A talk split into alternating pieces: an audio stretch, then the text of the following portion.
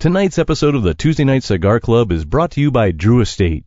Come experience the rebirth of cigars at www.drewestate.com and download the free Drew Diplomat smartphone app today to discover nearby retailers, RSVP to special events, redeem points to win exclusive Drew Estate merchandise, and much, much more.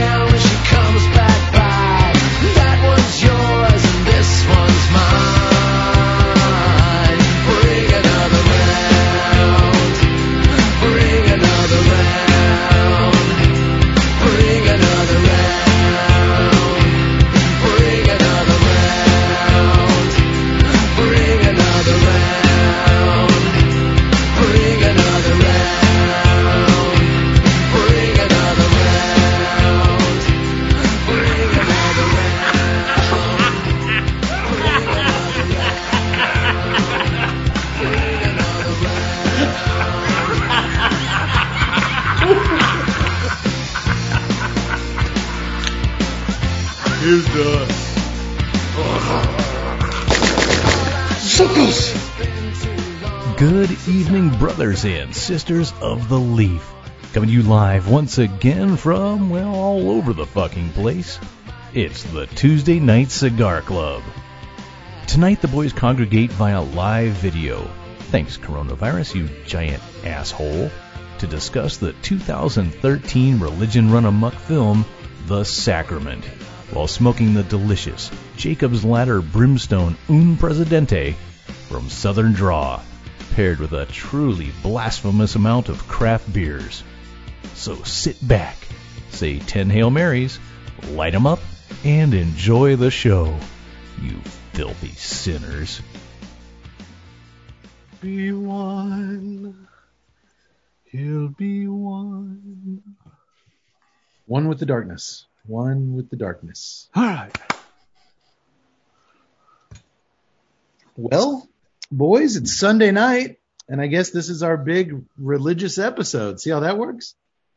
Ah, We're going to church on church sense. day. We are recording this on a rare uh, Sunday evening, and uh, it just happens to be our, I guess, our our big religion episode. Uh, I'm not going to say I'm a perfect Christian by any means, fellas, but uh, I did spend almost fifty dollars at Chick Fil A for me and the family last night, so there's that. Okay. Sorry, uh, gay and lesbian friends, but I had to do it. Sometimes you just want you some Chick Fil A. Hey, you know what? When you guys start making some tasty, spicy chicken sandwiches that taste that good, I'll stop going there. I do like some waffle fries. Um, I promise. Um, but yes, um, man, the girl took my order, uh, and I, God, they have a very efficient drive-through system there with all these different workers, and I mean, it's just so well put together. And I couldn't help but thinking after just leaving there, I was like, I might want to get a job there. Like if this podcast thing finally peters out, like it's it's always on the precipice of of doing. Uh, I mean, can you imagine getting personal pleasure from handing a schlub like me some waffle fries? Hey, my pleasure. They don't really get pleasure from that, man. They're just telling you. and that's really they work really hard there. Are you sure that's something you want to do? Yeah, it's kind of not your thing. I, I was mean- the kids at the kids at the local flower mound one here, they had to hire them to run the DFW airport, man. They're they're directing cars in and out of three different lanes. I want them to pass out uh, COVID vaccine. You give them the chick, you get the COVID vaccine to Chick Fil A, and Yeah. boom, problem solved. Doctor, I thought you weren't allowed at the Flower Mound one anymore after you said, "Oh no, the pleasure's all mine" when you went through the drive-through without your pants on. That didn't happen. Oh, that was Duncanville. That was Duncanville. And it was Captain D's, That, that was Captain D's. You're right. which is why I went there pantsless. Captain D's nuts. Captain D's nuts. That's That was his old nickname in college. That was the whole, that was the whole reason for being. hey, you were a political prisoner, pal. Right. Yeah.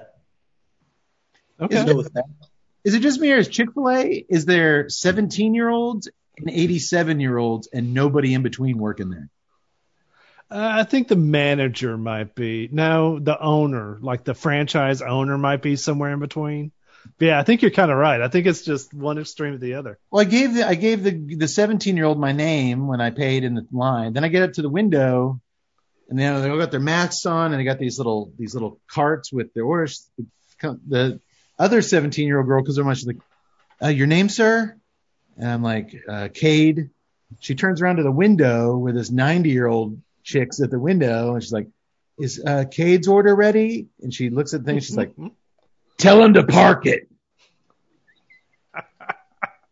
and I'm like, I'm as close to them as I am to my screen here, and I was like, I heard you. Like, she, she- you don't need to tell me. I- She's very. Uh, it was like, my pleasure, my pleasure. Tell him to park it. Park it, Junior. I, I didn't think that was very Christ-like. It was very abrasive. Um, I still ate it. It was delicious. Um so there you have it, folks. We eat at Chick-fil-A, and you woke people out there are just going to have to deal with it.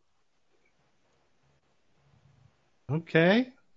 Or I I, mean, I, don't, I don't really understand why you need to take an aggressive tone. It's just a fast food restaurant that serves Wonderful uh, waffle fries. I can just really tasty food that's that's uh, inexpensively priced. And I mean, I can just see the the woke uh, cancel culture coming after us for eating Chick Fil A. I've seen the emails, guys, we get, and so help me God, I will cut up your high horse you ride in and dip it in Polynesian dipping sauce, and the four of us will eat that horse Lightly breaded. with a large sweet tea, and that'll be the end of it. Well, now I'm just gonna have to double down on your first mistake. I don't do no Polynesian dipping sauce. That's a personal. I don't choice. really either. Yeah. I, I, I don't either. I, I do the spicy sriracha sauce. It's pretty. good. Actually, when it comes to the nuggets, I don't even do any sauce. I'm just straight up bread nuggets. Dude, Tut, my man, yes, yeah. Yeah. so yaks, they're both weirdos. Uh, I tend not to have sauce either. Their nuggets are good by themselves. They make delicious nuggets. You you you put a, like mayonnaise on the sandwich. Yeah. Oh no, no, no, no. Let's go back to the Nuggets. Now who's the weirdo?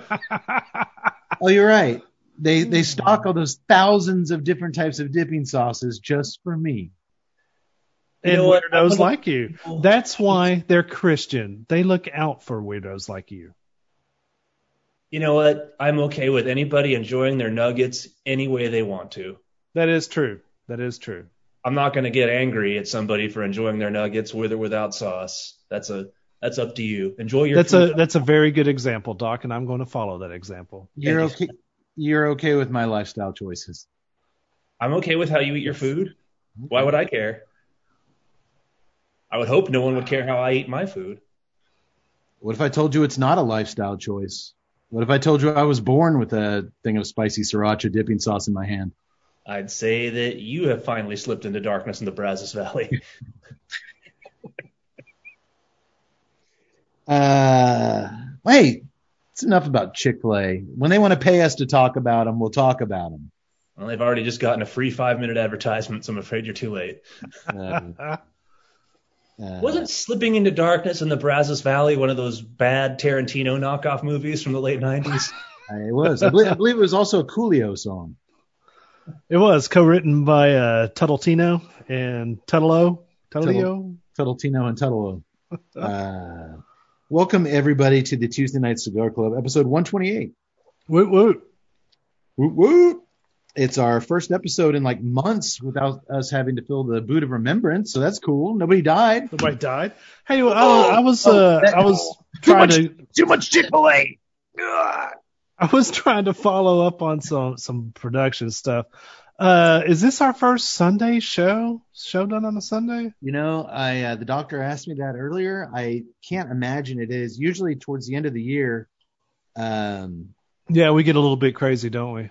We between the holidays and now with Tut, you're your college Yeah. finals, and we gotta get the shows in when we can. We still put them out on Tuesdays, but we record them whenever the whenever we can squeeze them in. And um, Okay. and for some reason, uh, I guess it's just their way their manufacturing schedule works. A lot of cigar manufacturers put out their cigars in the last quarter of the year. And if they'd like us to take a look at them, we usually end up getting them uh, end of October, November. And if there's some some hot hot new releases, as the kids say, and we want to get them on the show before the end of the year, we really have no choice but to uh, step up our uh, step up our shows a little bit. So hence, yeah, we're here on a Sunday night, which sucks. I like watching Sunday night football.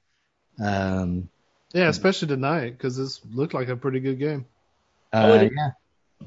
Chris and uh, Chris, Chris and yeah, Chris and Al over on the uh, the Sunday night football crew are my favorite uh, by far. oh, look at David Carr. His shoulders glistening in the Las Vegas sun. I guess I guess I could pick up the Cris Collinsworth uh, with the cigar tonight. My God, Al, look at that nine inch beast. I mean, it's firm. I mean, it's gonna smoke like a champion. I mean, good God, Al. These are serious beer drinkers, Al. I can't imagine there's a liver in good shape amongst the four of them. These guys mean business.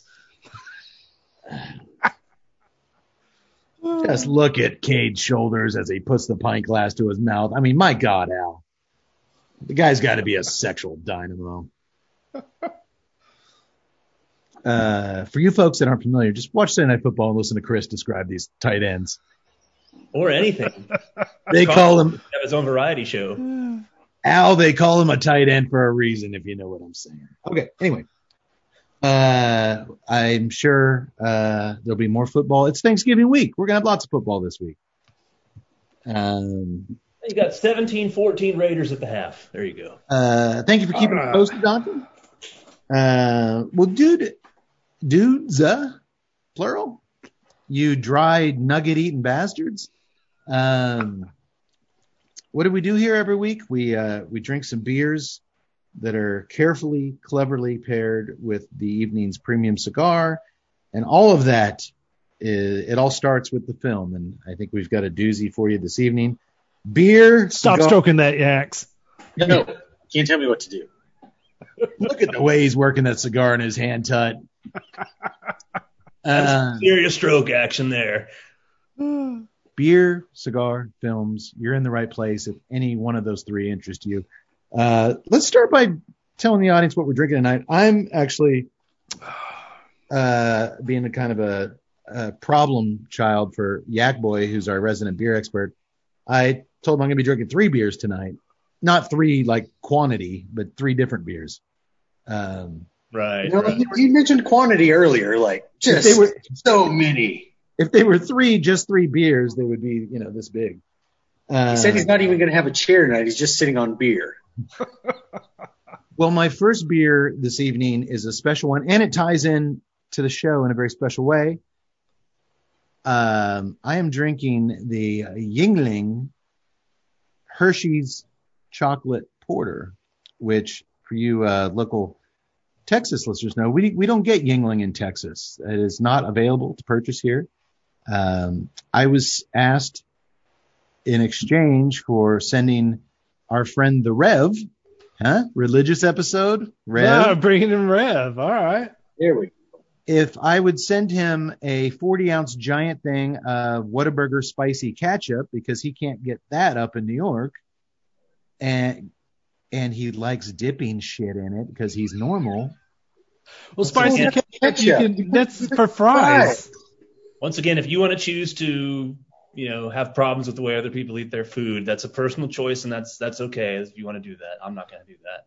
Man, Mincy, you are so enlightened right now. I need to, I need to channel you. It's Thanksgiving week, brother. I'm feeling. I'm glad you're feeling that, Tut. I'm glad. I am. got- I am. back and forth. You're right, it is, thing, and I'm thankful for every single one of you. Well, But uh, I had to send him a, a 40 ounce of spicy Whataburger ketchup, and he really likes this local grocery store we have down here, HEB, the certain uh, Austin blend of coffee. Yeah. So I, I sent him uh, some ketchup and coffee, and he sent me four of these uh, these Yuengling Dude, the box it looked like I, I'd gotten a, a microwave in the mail. Yeah. These things were so well packed. Um, he was taking no chances. um, so after I uh, let my my wife drink one, and then uh, Yak Boy's the biggest Yuengling fan I know, so I am. I am. I'm gonna pass one along to him. Uh, the, they'll they'll be gone, so I, I'm only gonna get one of these. But uh, I thought I would because it's our religious episode and it was a gift from the Rev. I would start off with Yuengling's Hershey chocolate porter. Do you know anything about this beer, Yak Boy? Uh, it is relatively new. It is a collaborate. They are using Hershey's chocolate. Uh, Yuengling, of course, being the oldest uh, brewery in America, started back in 1829 Woo. by David Yuengling. Uh, still run today by family members. Uh, Richard Yuengling is running it today. Um, started back in, or started in Pottsville, Pennsylvania. Mhm. So we ourselves have ventured to Pennsylvania, very pretty country. And we actually uh, briefly interviewed and and uh, spoke uh, closely with uh, Bob Seaman, the master master brewer, I guess is his title. Uh, really cool guy. He did some seminars at the Pennsylvania Barn Smoker Drew Estate event, where he and Willie compared um, the those different approaches to beer, uh, coming up with new beers, the brewing side of beers as opposed to the uh, blending side of cigars. It was really one of my favorite little um, uh, the the seminars they offered at the Barn Smokers, and uh, he gave us some. Remember when he gave us those hops that he keeps on Oh, his yeah. desk? And we got back from uh, Pennsylvania, and my cargo shorts just I just emptied. I had all these hops in my pocket. Uh, oh God, they were just gl- smelled gloriously. Um, it is indeed uh, chocolatey. Uh, it smells like a tootsie roll. I mean, it smells exactly like a big ass tootsie roll. Um, and it's it's got a very definite um, tootsie. It's just tootsie roll. It's like a it's like a liquid tootsie roll. Only it's very it's it's it actually does have a little bit of crispness on the front end. It's it's light. It's it's definitely on the porter side as opposed to a stout. It's it feels very uh it's got very light mouthfeel. Does that make sense? It's not thick Yeah. and it's not thick and syrupy for being so chocolatey. Um, uh, the the aroma and the Hershey's chocolate syrup is what you're saying. it is not Hershey's chocolate syrup. Um, I'm honestly okay with Rev just sent me a couple of these. I'm glad I had one, but I, this isn't something I could drink uh, more than one of in a row by any means. Um, Stat wise, uh, it comes in at 4.7% ABV and low to no IBUs from what they describe. So yeah, maybe maybe negative IBUs. Um, but uh, as long as long as you're on me, Yak Boy, if you want to just go ahead and introduce my, because I'm about to drink it, my follow up beer, which that one was sent to me by a Rev. This one was made by monks. that is correct. Benedictine monks, Maredsous. They're triple. and this instance, this one is the triple triple. Man, Yes, go on. Uh, the Mered, that one is at, uh, comes in at 10% ABV. The triples always have that higher alcohol content. Uh, very low. It's about 20 IBUs. Uh, Maredsous, the, the, the Abbey itself, uh, started back in, uh, the 1870s, but they didn't actually, they licensed the name and, and to, uh, Duvel Brewing, uh, back in 1963 to begin producing beers under their name using that. Before had the the monks themselves, the only thing they had made was cheese, Maredsous cheese. So so Tut is pissing all over the monks for selling out, even though the money probably went to help orphans. it's not like they were buying Lamborghinis. You don't know that. They might have been driving Lamborghinis. Uh, that might be a good point. Monks have to get around town, don't they? So I'm an asshole for using barbecue sauce, but the monks are I never said you were an asshole. Well, I mean, if you were using the barbecue sauce to help orphans, I, I think me dipping my nuggets does help orphans. I'll explain it after the show. Of course you will. So it's not actually so it's the monk's recipe. They just licensed it out to a different brewer. No, they. It's not the even. It's not even a were not- recipe. They just license their name out. Right. Uh, Duvel. Uh, They make cheese. They don't even make anything. No, but they did make the beer. the No, they didn't. well, typically, like the only the monks that are actually brewing beer are the, are the Trappist monks. So this brewer just wanted to say he had a monk beer, so he went to a monastery and said, "Hey, can I use the name of your monastery on my beer?" Sure. Yes. And in exchange, I will give you money for the name. It's as if some sort of transaction had occurred monetarily. But does it taste good? Oh, you haven't had it yet. I know. I'll, I'll keep you posted. Does it have taste like cheese? I'll keep you posted. Okay. I, I hope not. Uh, well, what got me, I, I, I, I saw it and I, I read the little story and I, I forgot that monks were involved and it's our religious episode. But also, Tut drank a triple, uh, I think last episode and it sounded really, really good and it went really good with a kind of a, a more stronger cigar. And I know this cigar has some strength to it, so I was like, why don't I try to fight it up against a Yeah, do it. not just a triple, but a triple triple. Um, so I'll, I'll keep you posted. Yeah, Uh, I do oh, like me some triples. I'm a big fan of triples. And because those only come a few in a pack, uh, Yak Boy, my third beer. Will be the Community Mosaic IPA. Uh, community of uh, Brewing, located in the wonderful city of Dallas, right up there next to the dock. Yeah. Uh, the community is uh, 8.6% ABV, 85 IBU, so This that's is a, right in. this is a fairly popular beer, at least in Texas. Uh, you see it everywhere. But Community, the movie involves these people starting a new community of uh, fellow worshipers, and their fellowship is very strong in their community. It's nice. You've, you've Yeah, tied that's great. everything all great. together. Everything's there. All right, we'll see how you pairing geniuses do this. All right, uh, so there's my beer lineup for this evening. Um, I'm sure they'll all be interesting in their own special ways, much like you guys. Tut's over there rolling his. Uh, yes, doctor. Have you had the mosaic before? I, ha- I have. Uh, it's been a while. I actually had it on tap um, most recently, and um, I I I think I like it. Okay. I'm curious because they have it in one of my local uh, confectionery shops, and I was I have not tried it myself yet, but was curious. It's a fairly straightforward uh, IPA as far as the nice nice strong hops. Yeah. Um, it's got a really nice aroma to it. Um, for a, no joke. and for, for without being a double, you know, up there in the eight percent. Uh, yeah, it's good. It's a it's a really good beer. But like I said, it's one of those ones you kind of see in grocery stores, and Yeah. it's a it's a very popular uh, IPA offering, All right. and for good reason. It's it's pretty good. Mhm. Um, all right, yeah, I was just rolling. I was just rolling my eyes because I've got this big, huge honking cigar here that I'm ready to get to. Uh, we'll get to it in a few minutes. Oh, that's why you're rolling your eyes at me and leaning back in your car, your chair, and look at that. He's been in that pose more than he's been uh, looking at the. And now for my fourth beer, I'm going to be bringing up this. No, I'm stopping at three. Actually, I had a fourth, but I want to give you the pleasure. My that was, pleasure. That was my pleasure. All right, what's uh what's Todd drinking, Yak Boy?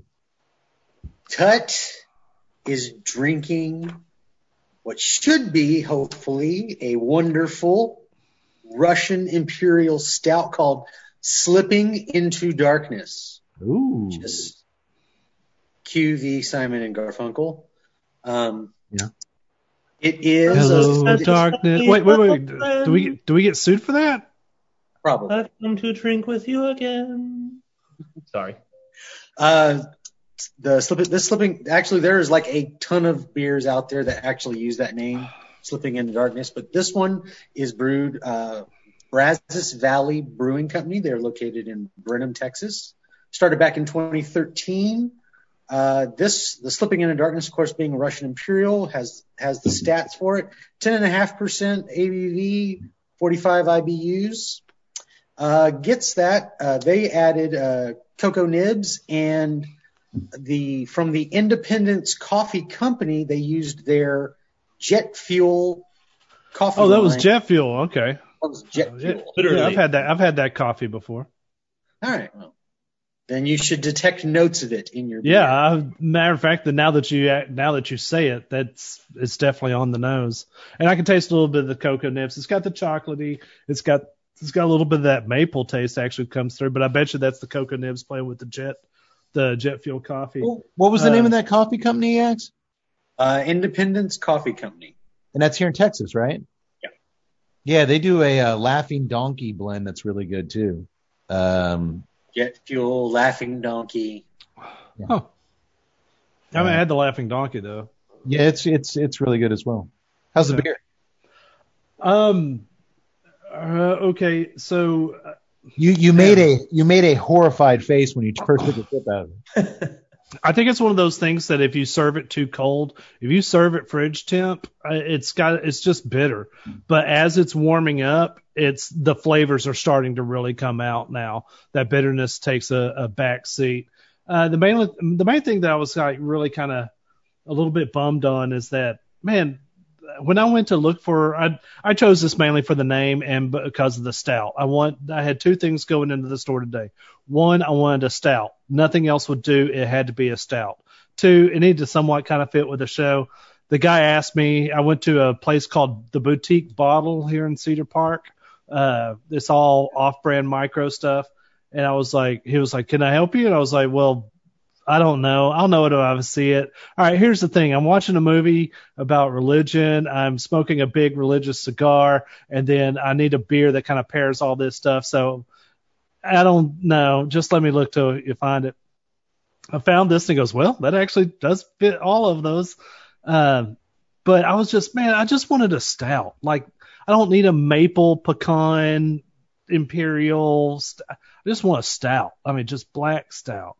But this is starting to pleasantly surprise me. After that initial just, it was heavy medicinal. There was no flavors. It was just too cold. But as the as the beer started warming up, those flavors started coming out, and you could actually uh, taste the different flavors in there. So I'm begrudgingly happy, and that's right now. That's about the best you can ask for out of Well, that's the best we can ask for with you anytime we hang out. No. Uh, all right. Well, someone who's always happy, and I'm always happy to see the doctor. What's he? What's he drinking, Yak Boy? Look at that smile on his face. He is drinking the Axis IPA from Real Ale Brewing. It's another winner. A good beer. Liz uh, actually had their uh, squirt gun. Hey, I did that last show. Yes, you did. And that was also from them, which is basically the squirt gun was based off of the Axis. They Oh, used that as the basis for that IPA. Of course, being by Real Ale, they are previously stated located in Blanco, Texas. Started brewing beer back in 1996. So been around for a few years, serving it up. Should be pretty good. The uh, Axis, of course, is 7% and 70 IBUs, so it should have a nice little hot bite to it. It is a very straightforward, delicious IPA. You digging it, Doc?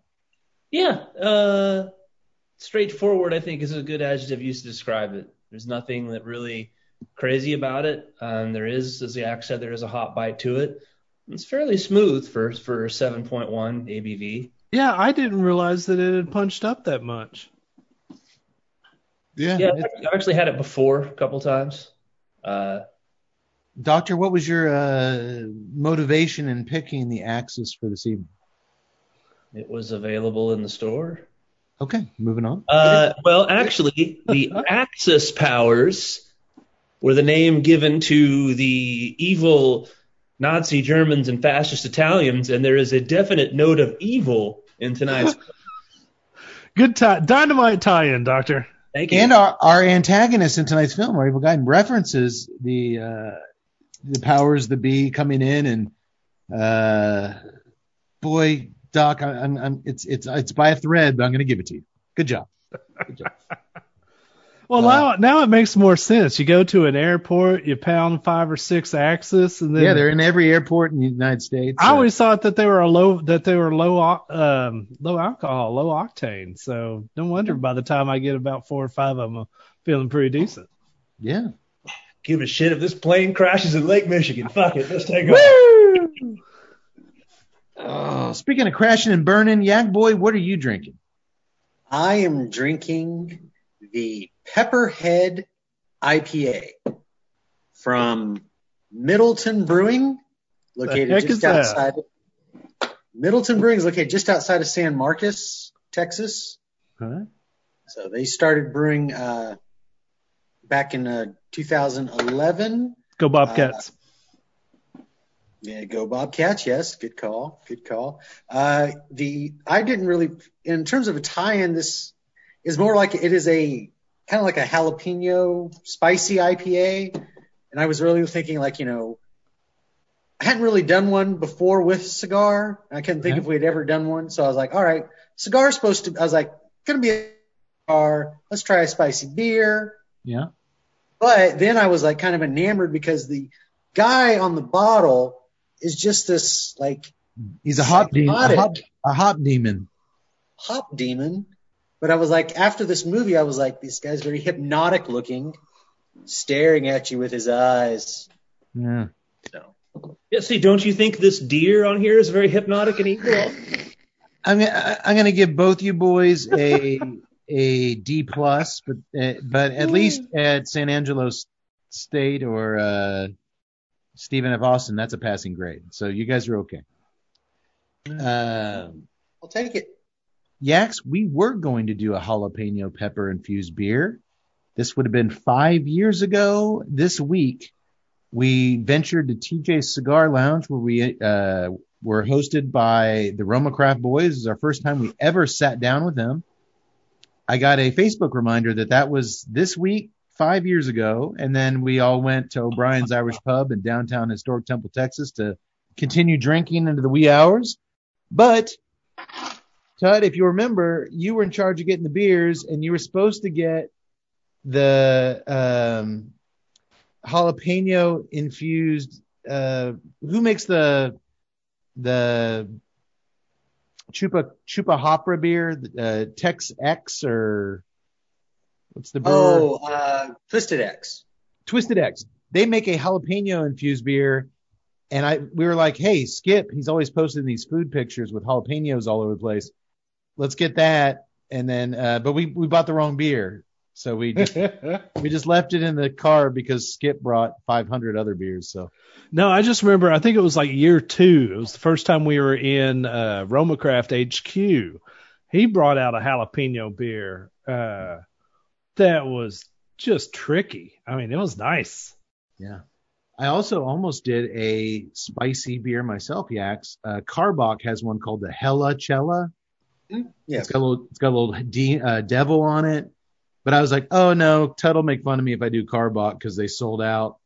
Um, but then I picked. It turned out I picked the Monk sellout beer. So I got, I got made fun of anyway. And that was wrong of me. Uh, according to my mentor, Doc, uh, I should not. Uh, Doc, what what shouldn't I do? Judge others for their decisions. Well, judge others for their eating and drinking decisions. Okay, But I should not judge others for their eating or drinking decisions. Yeah, that's a good call. I've always lived by that. Not exactly. In fact, Um, judged us this, this evening for eating dry nuggets. okay, uh, Yak Boy, how is the beer? It's actually really good. I was I was a little concerned, but the the whole pepper thing because they didn't use just jalapenos. Apparently they and they they used several, but they didn't list them. Ghost peppers. Probably. It's, it has a little bit. You can you can taste uh, just a, like on the backside a little bit of that pepper, but it's not like it. It's really not making the beer spicy in any way. Okay. it's not doing that. So primarily, I'm, I'm I'm getting just a kind of more of a solid IPA flavor. It is a little. I, I it has a good good hop. A little bitterness to it. I like that. Of course, the it does say it's supposed to be 70 IBUs, so Okay, what's the ABV on? Uh, 8%. Okay. So we've got a jalapeno uh, and hot pepper infused beer. We've got a triple triple, which I actually had to drink a community IPA first to get that chocolate taste out of my mouth before I went, before I went to the triple triple. I, I had to kind of cleanse my my beer palate. Uh, I'll With I'll- other beer. I'll, with some other beer, and I'll go to the triple triple. And then Tut's got a uh, chocolate nib heavy stout. And uh, I can tell you boys already, I've had one of these cigars. I think it can handle uh, everything we're throwing out. I'm not going to say what my feelings about one or another, but it, uh, I think I think we'll be fine with these beers for the most part. Um, I guess I should probably introduce the cigar. Tut's drooling all over it. Tonight's cigar is the Jacob's Ladder Brimstone Un Presidente by Southern Draw. It is, as Yak Boy, you on YouTube can see, the cigar just keeps going and going and going up a screen. it is our first nine incher on the show. another guys. one to just keep adding it, like it would just keep going. Like It is our first nine inch cigar on the show. Uh, nine by 48 to be exact. It is a Pennsylvania broadleaf Maduro wrapper.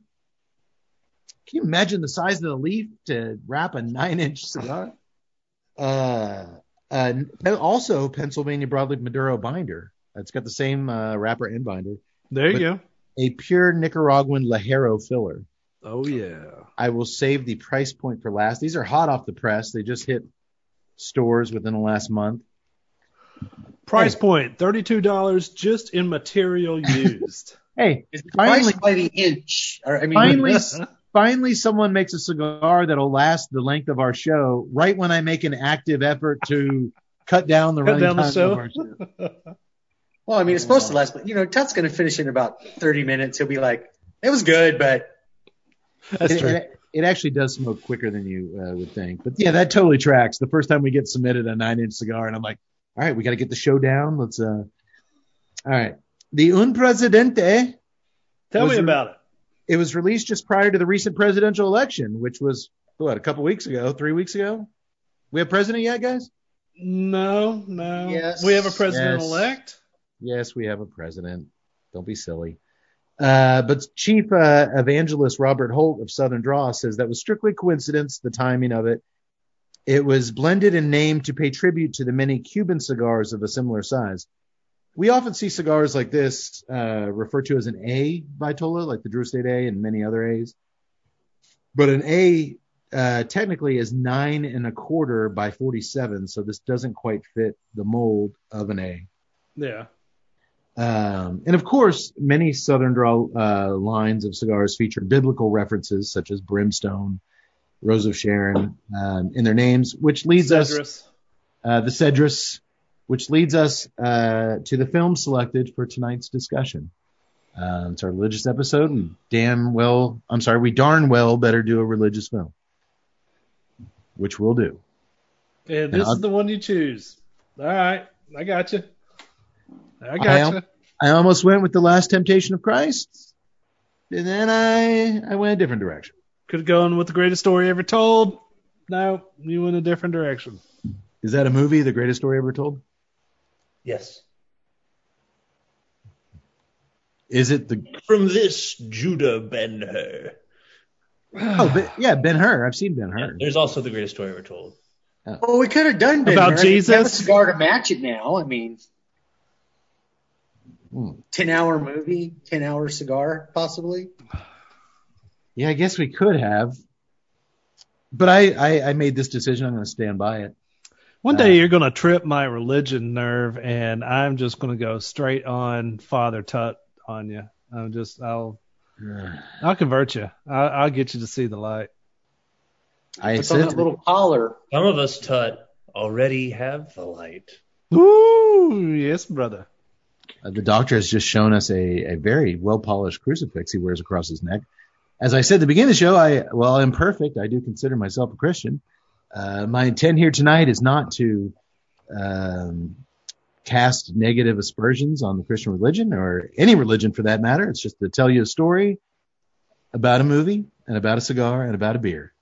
We are all but imperfect sinners in the eyes of the Lord, Cade. Hey, Everyone has to sin a little bit, boys, as long as it's approved by the Cadester. And I approve of everything we do tonight. I don't follow that in the scriptures, but all right. Well, it, it, that's a line from tonight's film. Just take it. I, I approve of most everything we do. Well, hey, speaking of booze, uh, because that's what we just got to talk about. Do you boys know what my personal favorite form of booze is? What's your favorite form of booze? Guess. Malt liquor. Uh, top five, but you're wrong. Whiskey, More specifically, bourbon, Doctor knows me. The man knows. Yes, that's right, Doctor. It's sweet, delicious American-made bourbon. And who's one of the most respected, legendary granddaddies of American bourbon, Tut? Pappy Van Winkle. and the cigar wizards over at Drew Estate have partnered up with the Van Winkle family to bring us one of the most unique cigars currently on the market. The Pappy Van Winkle Family Reserve Barrel Fermented Cigar is a long filler premium cigar rolled in limited quantities at La Gran Fabrica Drew Estate in Esteli, Nicaragua. Deep barrel fermentation is the key process that makes this expression vastly different from anything else on the market. Hand selected leaves from where, Tut? We'll keep putting them on the spot. That's right, Kentucky are packed into small torquettes, which means what, Yak Boy? Torquettes? Bundles. Bundles, which are then st- loaded strategically into oak bourbon tut. Barrels. All right, you're back on track. Water is then added while immense pressure is applied to the torquettes via railroad jacks. The tobacco is removed two, three times per year, shaken out, then repacked. The total process of fermentation takes 12 to 18 months, leaving a truly unique flavor profile and aroma. The Pappy Van Winkle's Family Reserve Barrel Fermented is now available at brick and mortar Drew Diplomat retailers everywhere. Go seek you one out. Because once you get that Pappy Van Winkle, you can sit down, you can pour yourself an IPA or another alcoholic beverage of your choice. You can watch a movie, and as long as you're doing those three things, you're just like the Tuesday Night Cigar Club. Just makes- like us. That makes you one sexy motherfucker. Oh, religious episode. That makes you one sexy son of a gun. Try to watch my language tonight. Why? And if you work out, you will be more healthy than three of us. Not more healthy than Yaks. That dude works out like a mofo. Hey, doctor and I try to keep ourselves. I ourselves. kind of take a little umbrage at that uh, statement. Okay, so I projected a lot on that, and uh, if you work out, you'd be more healthy than one of us. It's more You like know, that's okay because I'm not going to judge you. That's right. Cheers. I'm just saying, I'm getting a lot of. I'm putting on my winter weight. Mhm. You never know what's going to happen with this quarantine thing. We might need to store fat for you know starvation. I'm That's ahead of the game. That's I'm true. ahead You of the game. starve, yeah. I believe in the Bible they call that gluttony. Eh, maybe. Well, when the apocalypse does come, we now know who will be the fattest among us for cannibalism. That's right. I get I get his meaty little pork chop thighs. Oh, this I did. I did not plan this out at all. Oh wait, maybe I should stick above the waist just in case things get weird. The three of us, hey, after the show, Ted, if you don't mind closing your Zoom window, we got some figuring things out to do. Uh uh So Tut, come on in. This is a safe house. Well, that's fine, but why are you holding a baster? Just, just come on come over here. And why is Crap. Kate? Why is Kate Crap. got all, why is Kate got all that Polynesian dipping sauce? Rev's watching, and I closed out, and I can't remember how to get back to my comments. Hey, Tut, you don't have to worry. I'm gonna eat you plain and dry.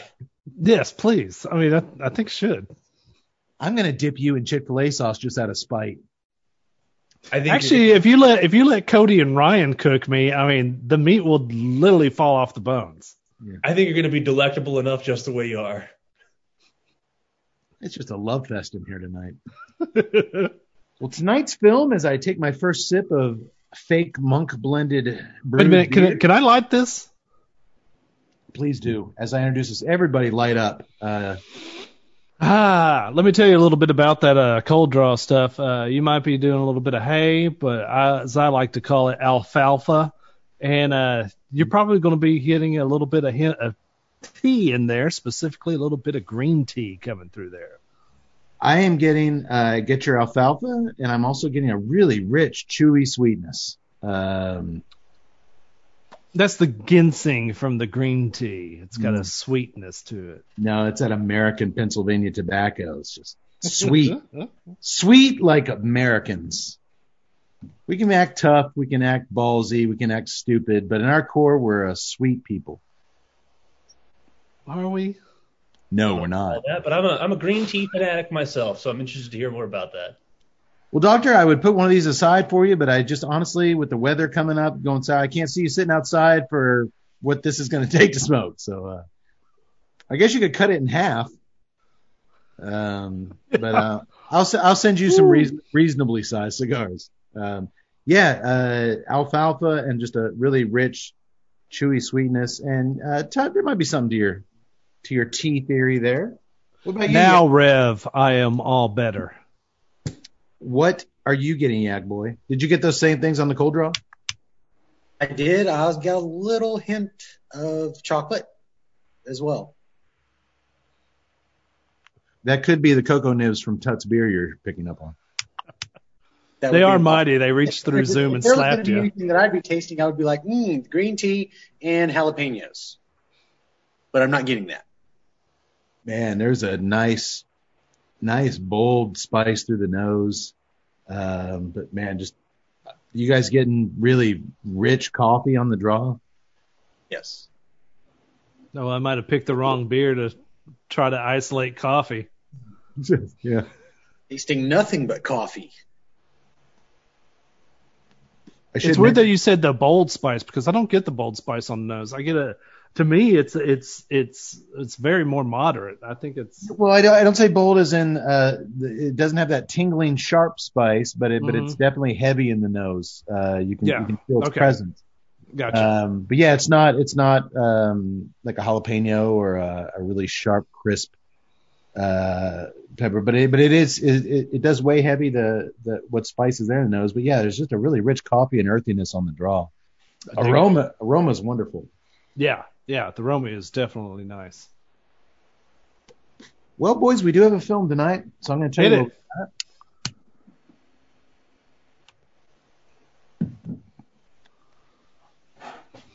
And the smoke production is just the corner of no hope is just filling with beautiful blue smoke.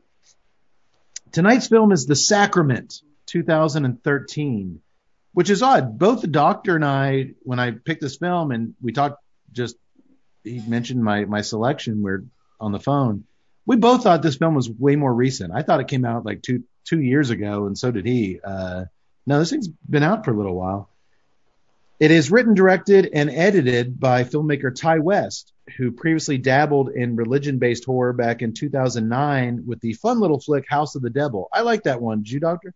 Very much so, yes. Very low budget. Uh, it starred one of our favorite kind of cult guys, Tom Noonan, as the uh, the leader. He's the wheelchair guy from Heat uh, who Okay. gets all the all the schematics and plans for the bank robberies. He was also the original original original Hannibal Lecter in uh, Manhunter, and um, was also the uh, the killer in the uh, Last Action Hero with Arnold. correct, correct. He was uh, oh, what was his name in that? Uh, The axe guy or the other yeah, one? yeah, the axe guy in the rain in the raincoat. Okay.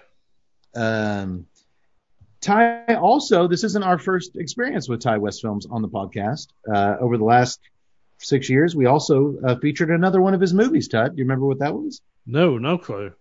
He wrote and directed a movie we featured here on the podcast way back in 2017 on episode 44, the John Travolta Ethan Hawke Western in a Valley of Violence. Uh, Okay. We really liked that Western. Yeah, we did. Um, so that was his too. The premise for the sacrament is fairly simple. A news team trails a man as he travels into the world of Eden Parish to find his missing sister, where it becomes apparent that this paradise might not be as it seems. It's a pretty succinct synopsis there. Yeah. Um, I'm going to just dive right into the film. Uh, I should also say I've also dived right into this triple triple. I said I thought the cigar could handle a lot of flavors, um, and I, I'm not. Did you forget what a triple will bring? I'm not backtracking on that. Uh, but this this this beer really is uh, flavorful. It's got a a very plum heavy kind of dark um fruity aroma, uh, but it's also a, a very malt heavy beer, Mhm. which I guess is the the tri- the way of the the triple. Um, Can be. But boy, it's it's there's a there's actually a little bit of uh, IBUs on the on the front end.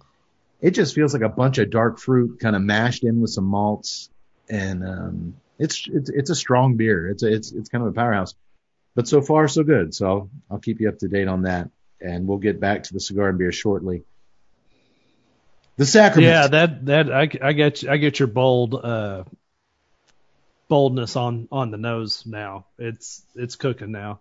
It's actually starting getting a little bit of spice forward on the nose too. It takes a little. It takes a little while. I wonder if that's just burning through that closed foot. But it Probably. gets through, yeah, it just kind of hangs there in the top of your nose. It's nice.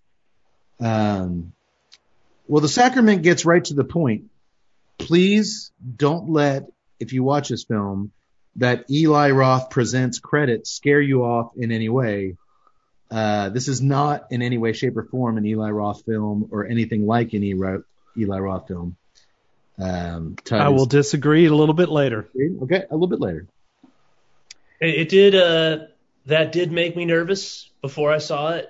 Um, just because I thought there might be gore for the sake of gore, but Cade told me before I watched it, and uh, it was an apt explanation. And you were correct that uh, don't let that color your thinking about it in any way, and and whether you like or dislike the movie uh, will have nothing to do with any preconceived notions you have about any Eli Eli Roth. Yeah, doctor saw Eli Roth's name in the trailer and naturally got a little nervous. We're a little, um, we've been hurt before. um, so, uh, but I, I, I wanted to, to kind of let him know that, you know, at least in my opinion, Tut, um, that should not, uh, weigh heavily on your viewing of the film. I thought you were right. Thank you.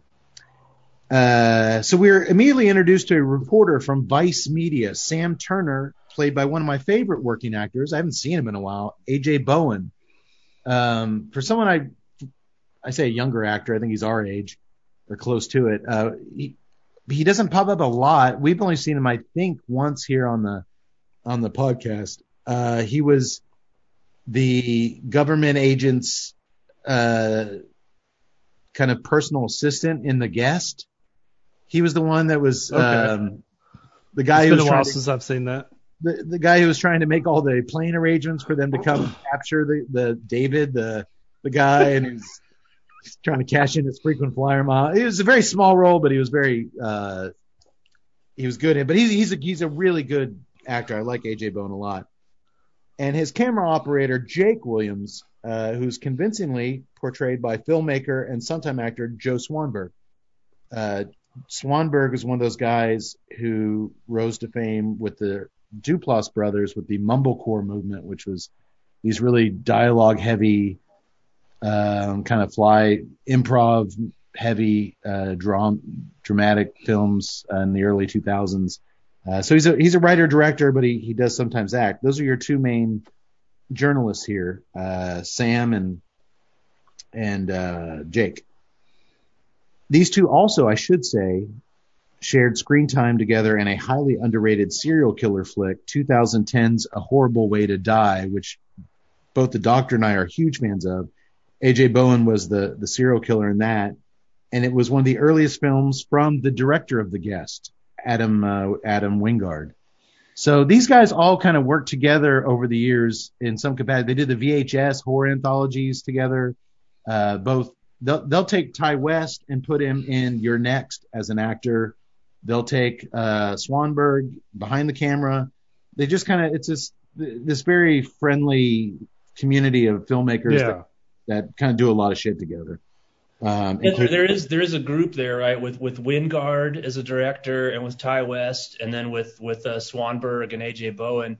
Um, I, I never saw any of the mumblecore stuff. Uh, I actually I like I really like AJ Bowen. I like Swanberg uh, as an actor. I, I they also they both both of them shared screen time as you said in You're Next, and and with Ty West was in that in a small role. Uh, and I thought they were really good in that. I thought they were good in this. I thought they were really they were both you know, Bowen uh, is fantastic in A Horrible Way to Die, but Swanberg was really good in that too. He was too, and and I me if I'm wrong, Kay, didn't you actually uh, reach out to Bowen after seeing Horrible Way to Die and get a response from him through social media?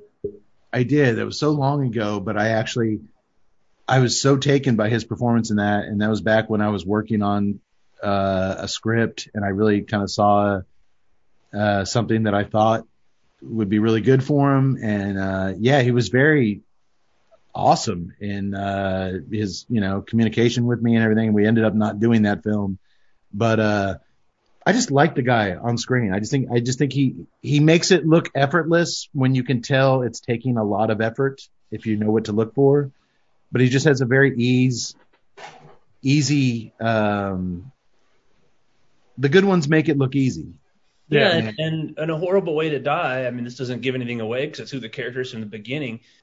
He's a serial killer, and uh, he's not like a very big, menacing, scary-looking guy, but he really is scary when he needs to be in that film. And obviously, he plays a very different role in You're Next, and a very different role here. So the, the dude is uh, and a different role in, in uh, House of the Devil. He's, he's a really good actor. I've also been very impressed. Yeah, by that's him. right. He was. I forgot he was in House of the Devil. He had a very small. I kind of I kind of like this troop. I like You're Next, and I like uh, the guest. So oh, and I like the uh, in the Valley of Violence. So Yeah. I think we're doing all right. I think so too. Um, a lot of these little filmmaking communities use each other interchange- interchangeably, and those all their shit sucks. Uh, these these guys actually guys actually make a lot of good a lot of good Yeah. things.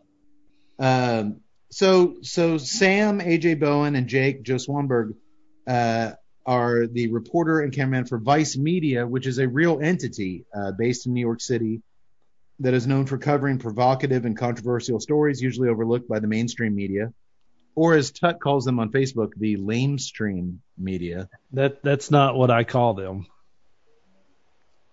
The opening, I'm just busting your butt.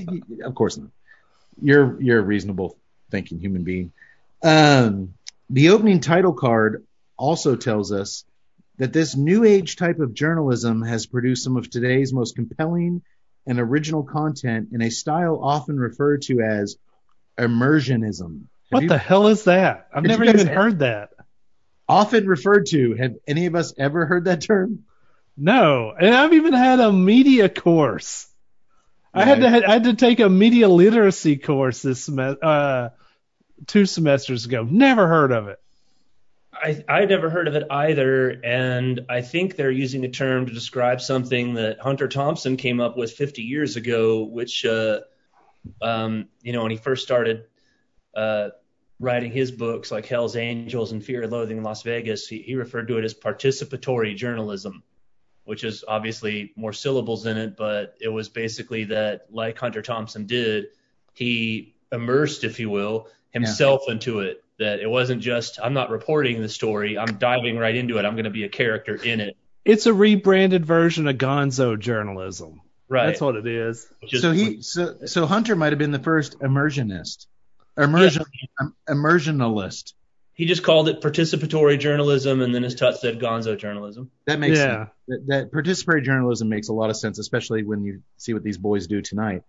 Um, the news, the Vice News team is gearing up to travel to an unknown foreign land with their friend Patrick, whose long missing and troubled sister Caroline has sent him a letter asking him to come see her. Here's the letter. Dear Patrick, sorry you have not heard from me in so long. I've been working hard with everyone to build a community like Cade's beer community where we can finally live free as God intended. We're not there yet, but we're so close. It's the most beautiful place I've ever been, and I would love if you came to visit. We have so much love here, but I miss your face. Love, Caroline. And there's a phone number. She had been residing at a sober living community in Mississippi, the doctor style, but when he calls to speak with her, That's not true at all. But when he calls to speak with her, a man tells him over the phone that Caroline has moved out of the country with the rest of the community, and he's told only where to fly into and that a helicopter b- would be waiting to take Patrick the rest of the way. Yes, he needs to fly into Guyana, South America. So They don't say where he needs to fly into. That's gonna that's a that's a point I want to discuss real quick. So basically, fly to this place, then a helicopter will take you to this other place, and then you can meet her.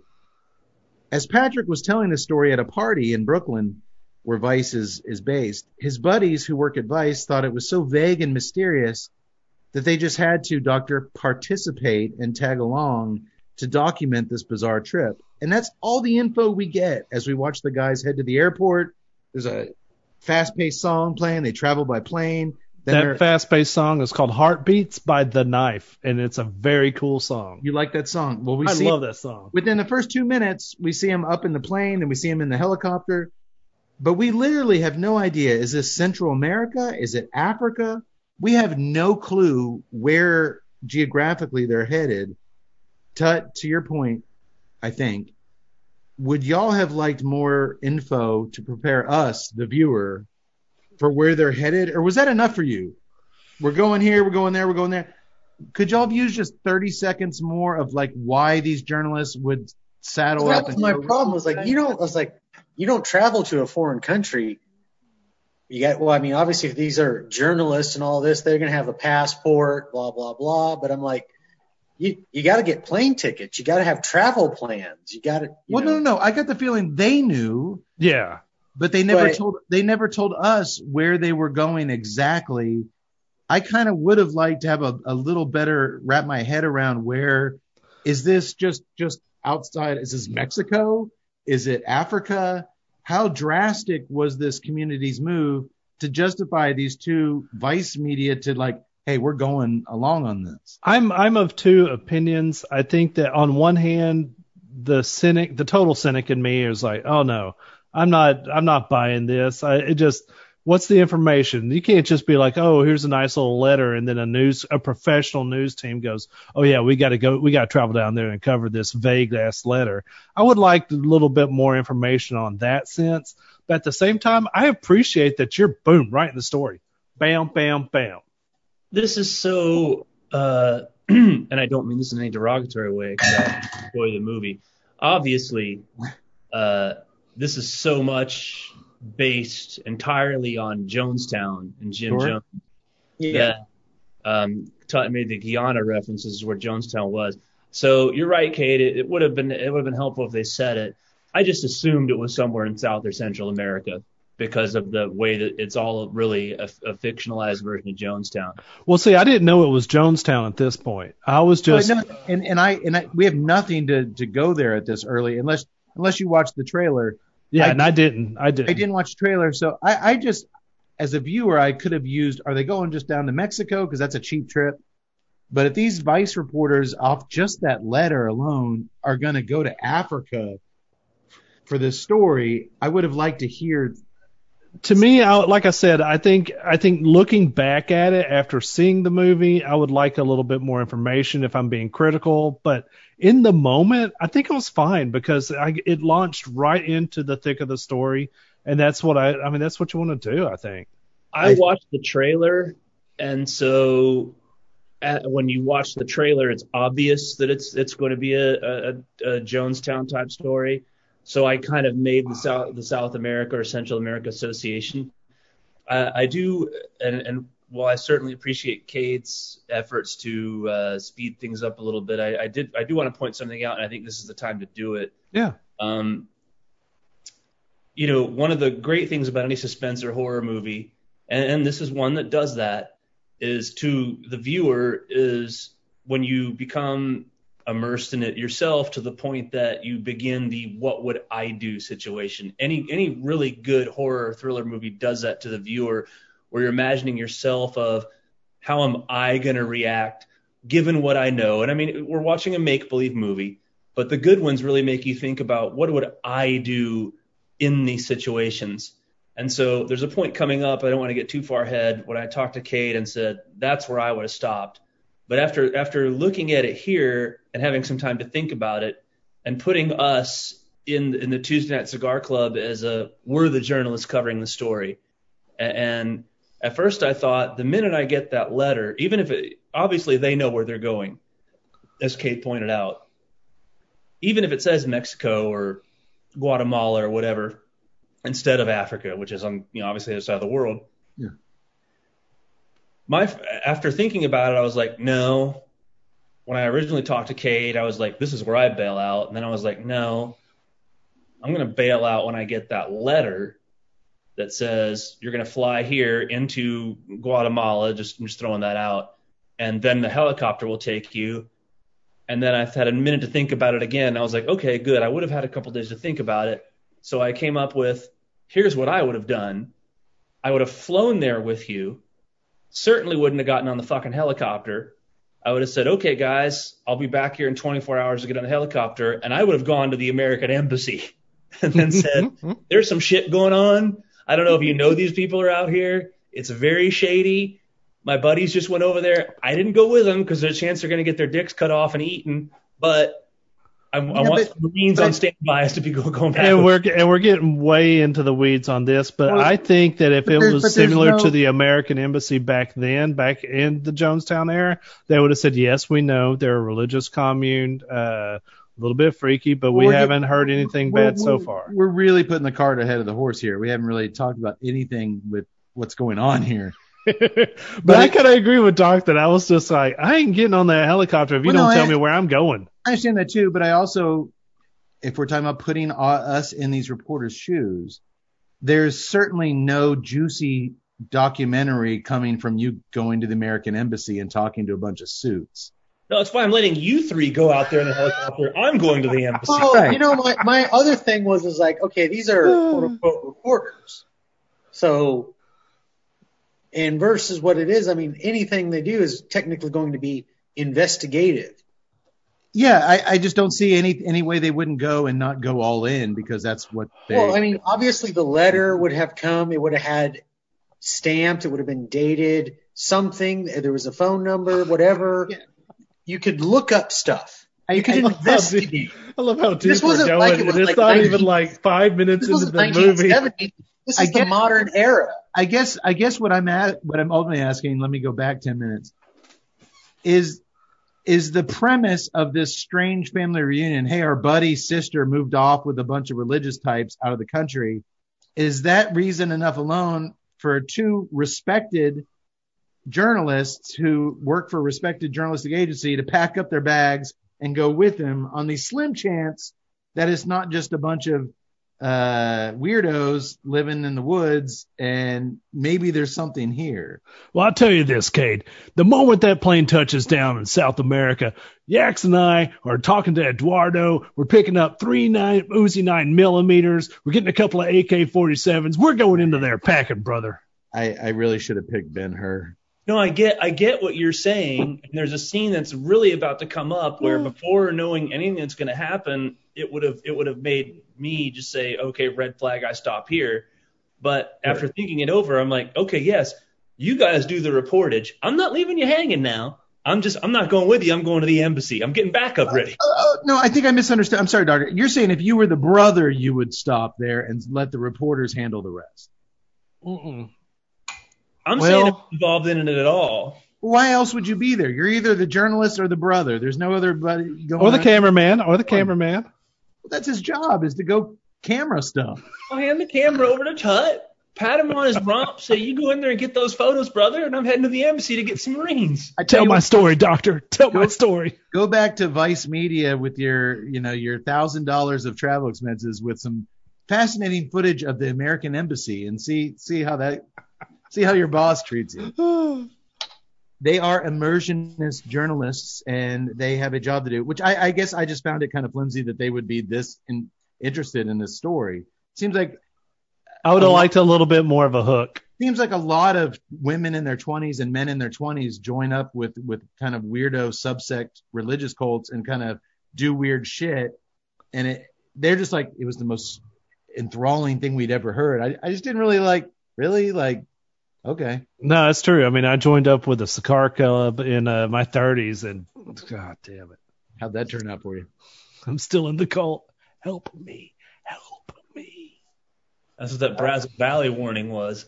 Oh, you're right, Kate. I'm not a journalist. I'm a, I'm immersed in being a white collar pussy, The office is right over there. Well, that's why that's why I'm just kind of saying we can't really say what we would do here because we would never be in the situation. Very good, very true. I'm just saying that that that, that part works as a movie is that you you start thinking that way. Um, okay. Well, I, th- I I think we're all on the same page now. Still going to the embassy. Once the once the whatever country it is, I'm sure they have an embassy.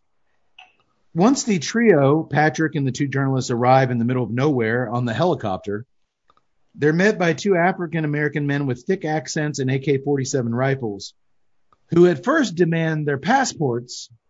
Well, first, they don't want the journalist to come with them, they just want Patrick. He's the only one on the list. They, they walkie talkie back to whoever they're talking to. Finally, the journalist can come but they want their passports. The journalist's like, we're not giving anybody our passports. All right, they walkie talkie back some more. Fine, get in the back of the truck. This really old, you know, flatbed truck. And they're driven down a long dirt road to Eden Parish.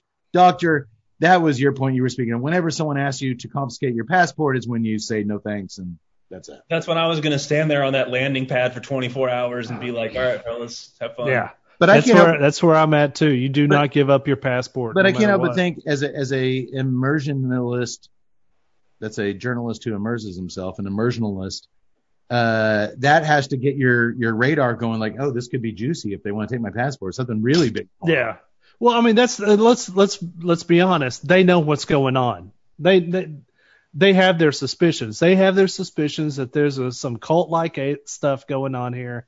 That this is what this girl's trapped in. That's why the brother was going down there. The brother's cons- see they should have had a little bit more concern from the brother because The brother is the weakest link in this film. He's the least, yeah he's the least likable character. He's the least character that that has enough screen time to know why his bond with his sister. He doesn't get. We don't get any of that. He's kind Yeah. of the third wheel on this thing.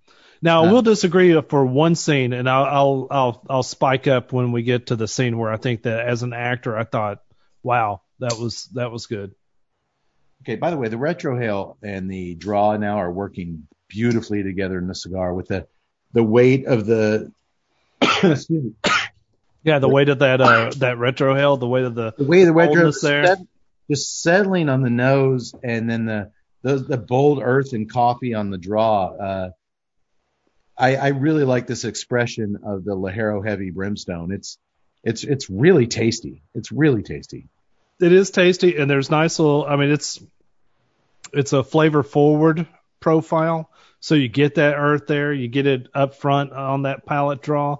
Um I've always been a little bit to me uh, and, and this this is something that I I'm trying not to do with this cigar is bring my preconceived notions from the other Vitolas in. Nope. Uh, but one of the things that's always amazed me with this line is that you get such heavy Ligero, but are able to balance it out really nice to where there is just these, the, like I said, a flavor forward profile, that nice boldness that you were talking about through the retrohale.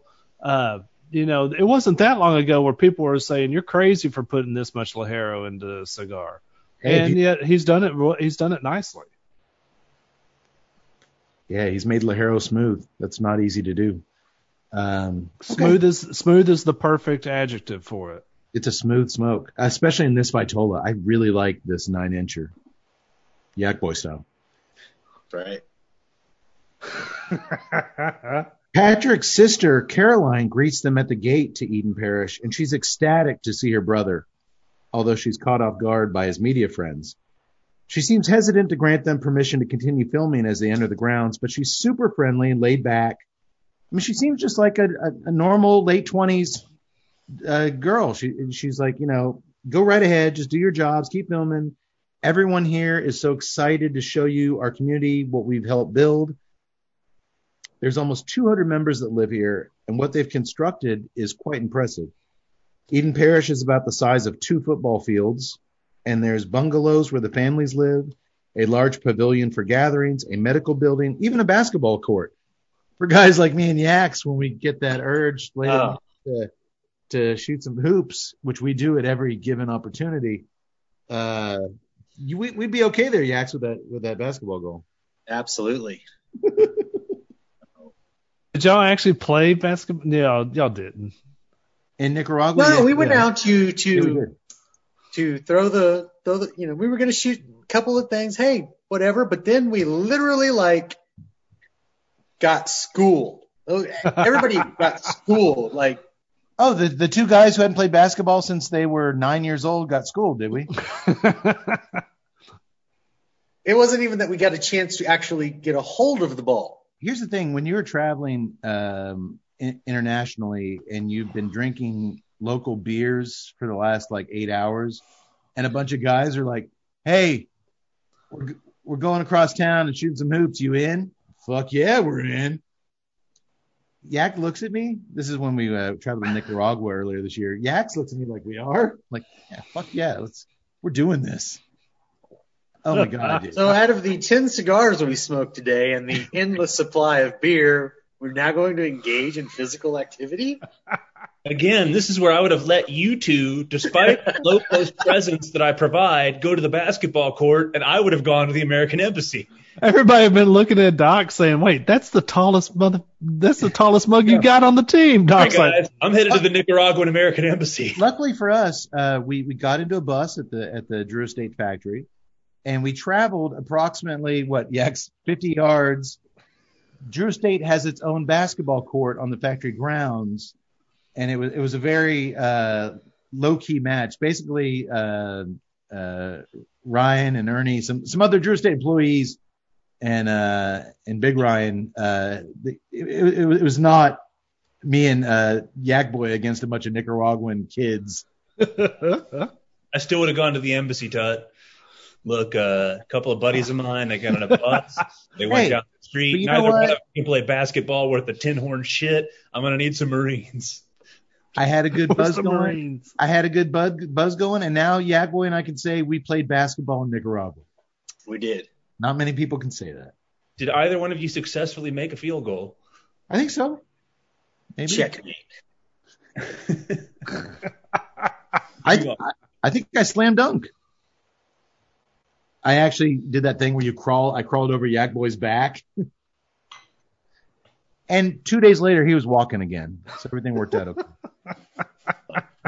As Caroline gives them the grand tour, the soothing voice of the father comes over the loudspeakers that are everywhere in Eden Parish, asking his children to welcome their special visitors and treat them with the hospitality and represent ourselves in the ways the Lord has taught us. God bless you all.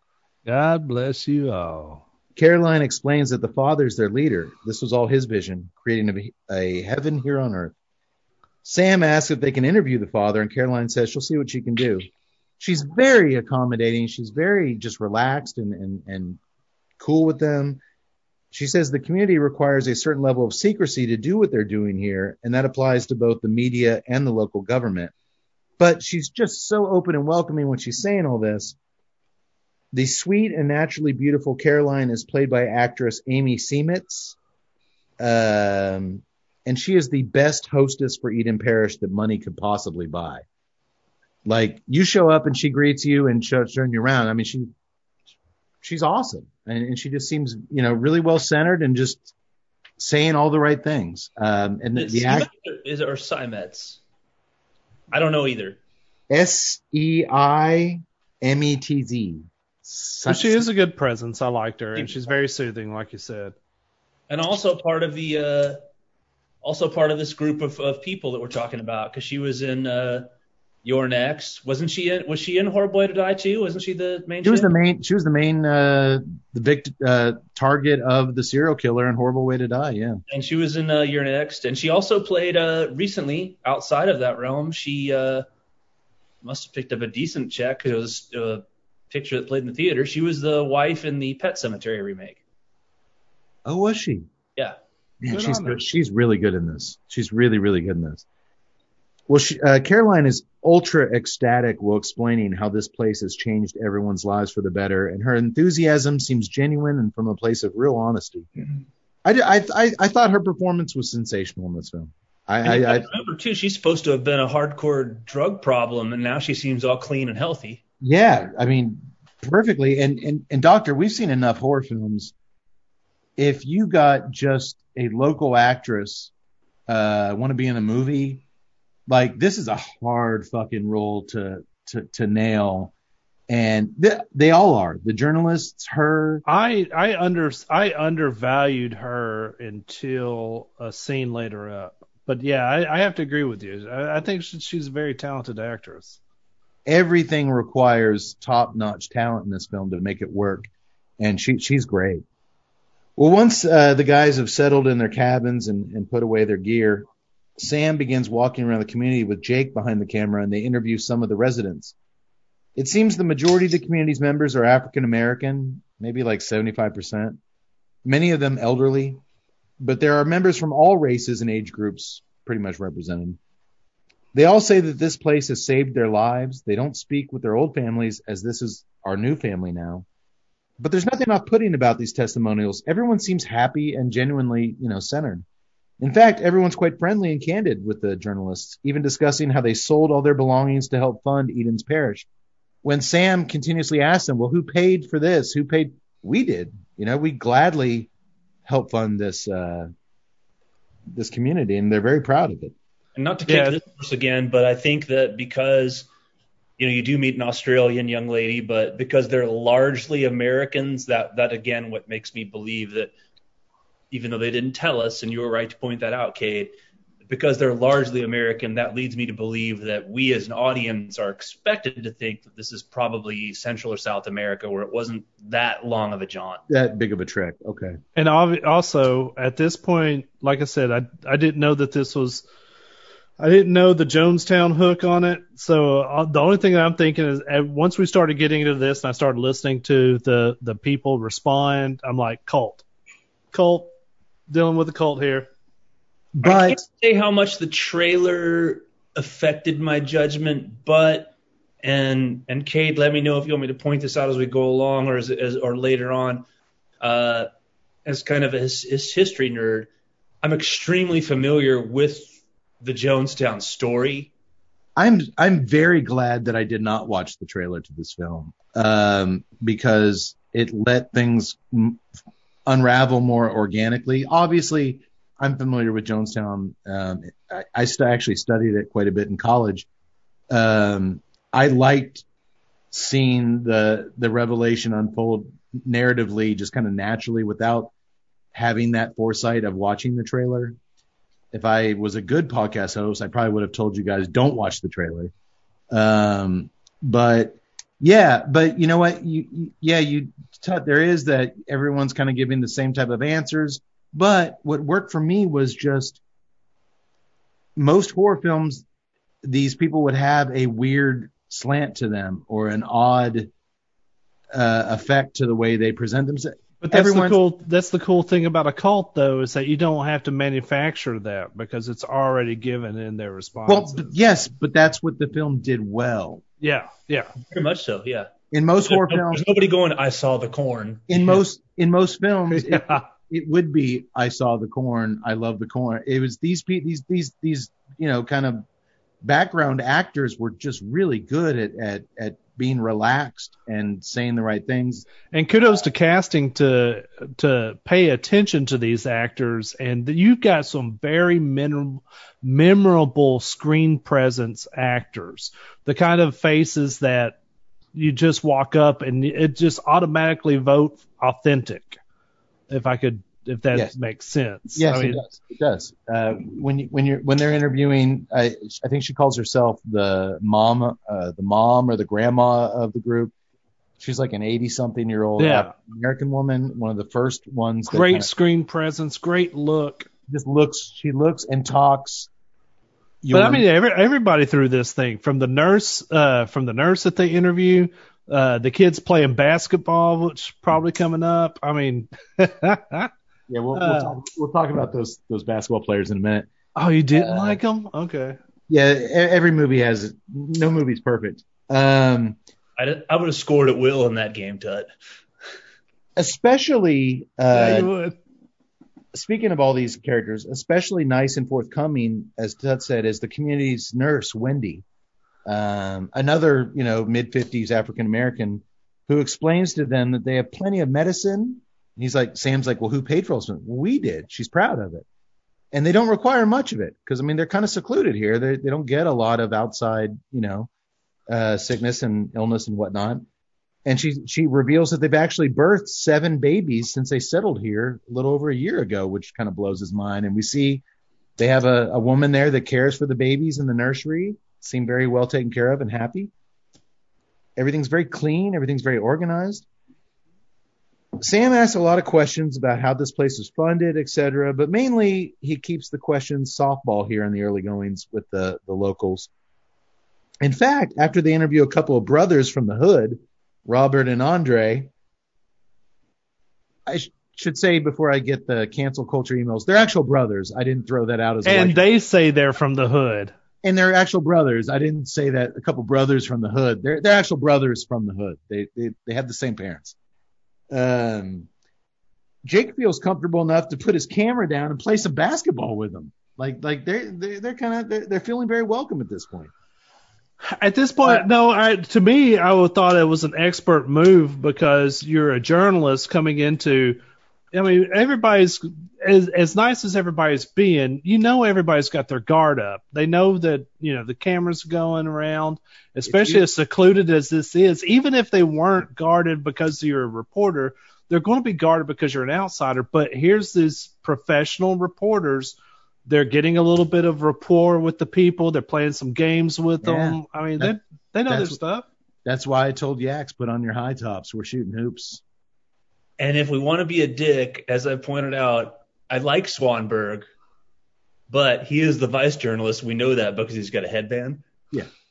No, he's the can. That's how you know he's the camera guy. The is. camera guy. So you know he's the camera guy. He's got the Uh, headband on. I almost wore my camera headband tonight. I did not. Well, here's this dialogue that the reason I, when Tut said that everybody was so believable and I rolled my eyes at Robert and Andre, man, we from the hood, a violent community. God knows if we didn't come here, what would have happened to us? We ain't never going back there. We'll die before we go back there. It was straight stereotypical boys from the hood bullshit written by a white guy. It's the only dialogue in this whole film that rings so bullshit to me. But that's not on the actors. No, That's no, on no, the no. That is- screenwriter. That is no fault of the two dudes playing them. They said the lines that they were. And given- if you look at the credits of the screenwriting, that might give you a little something. I had no I had no problem with it at all. oh, those two dudes just screamed to me like, "Oh God."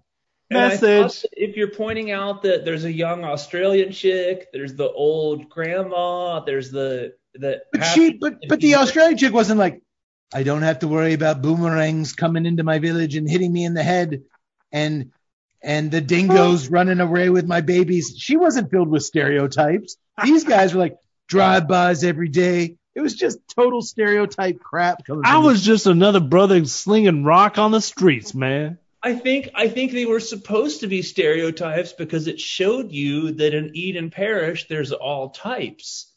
okay, it just to me, uh, it worked for Doctor. It worked for Doctor. I wasn't bothered by it. Okay, it, it, everyone I else, like the I like the I- I thought it actors was themselves. well, everyone because, like, else, was, else- everyone else was so grounded, and I, I didn't even have that thought. With these guys, it was like, oh, white guy wrote the shit they're saying. Yeah, but even with the even with the bad screenwriting, I still like the actors. They delivered it. No, no, no. I, I liked them. No, no fault of the two dudes playing them. They were just doing the best they could with the script given to them at the time. And remember, I Eli Roth. met him because I'm drinking my ties at the American Embassy, waiting for y'all dumbasses to get back. I'm seeing a doc attack. Uh oh. There's no so- there's no phone reception out here. Of course, there's not. I gotta tell you, I don't know if it's the triple triple introducing the the kind of sweetness. I'm start. It's it's not a, a a pronounced sweetness, but all of a sudden with that coffee and earth. Again, this is such a big cigar. I, I'm not even to the the middle third yet. I am getting just a kind of an underlying kind of dark cherry sweetness. Are you guys getting that? I can't tell you because my beer is so coffee and sweet laden that it's it's blasted everything. Um, construction wise, for a nine inch cigar, the burn line is perfect. Draw has been great. Uh, Um, The draw's been perfect. And this triple triple is actually really approachable. Um, maybe that's the key. Don't drink the triple triples actually brewed by monks. Buy it from the white, the uh, imperialist Americans that buy out you those. sacrilegious piece of shit. I mean, I- I'm not going to judge you by your Jesus. food I- and drink choices, but Yeah. I would say go to the tra- go the Trappist route and Tell, well, I believe in not enjoy, judging. I enjoy. It's also okay to give in to your feelings. You sorry sack of shit. Oh wait, sorry. And I, I'm gonna. Uh, I gotta admit, I I started dipping my cigar in some of the uh, buttermilk. Polynesian sauce. No, the buttermilk ranch Chick Fil A sauce, and it's it's bringing out some notes of just awesomeness. I'm dipping the cigar in some donkey sauce. It's fucking awesome. And see, oh, right. Cody are enjoying their cigars without the benefit of buttermilk ranch sauce. To each his Oh. own, Cade. To each his own. I got a sweet tea. Here I am in the corner no hope. I'm dipping a cigar in rockin' donkey ranch sauce. I got a triple triple beer. I'm pouring some spicy sriracha into it. Oh yeah. I, I got so many dipping sauces here I can't keep track of them. Back in their cabin later, Sam gives a testimonial to the camera where he relays that everyone here seems to think it's the best place they've ever been. They have their own farming, their own hospital, their own daycare, their own everything. As far as utopias go, it truly has something for everybody. If it's spirituality you want, they got it. If it's progressive politics, they got it, which I didn't really get that part of what he said, but um if it's technology free hippie lifestyle you're looking for, they got they definitely have that too.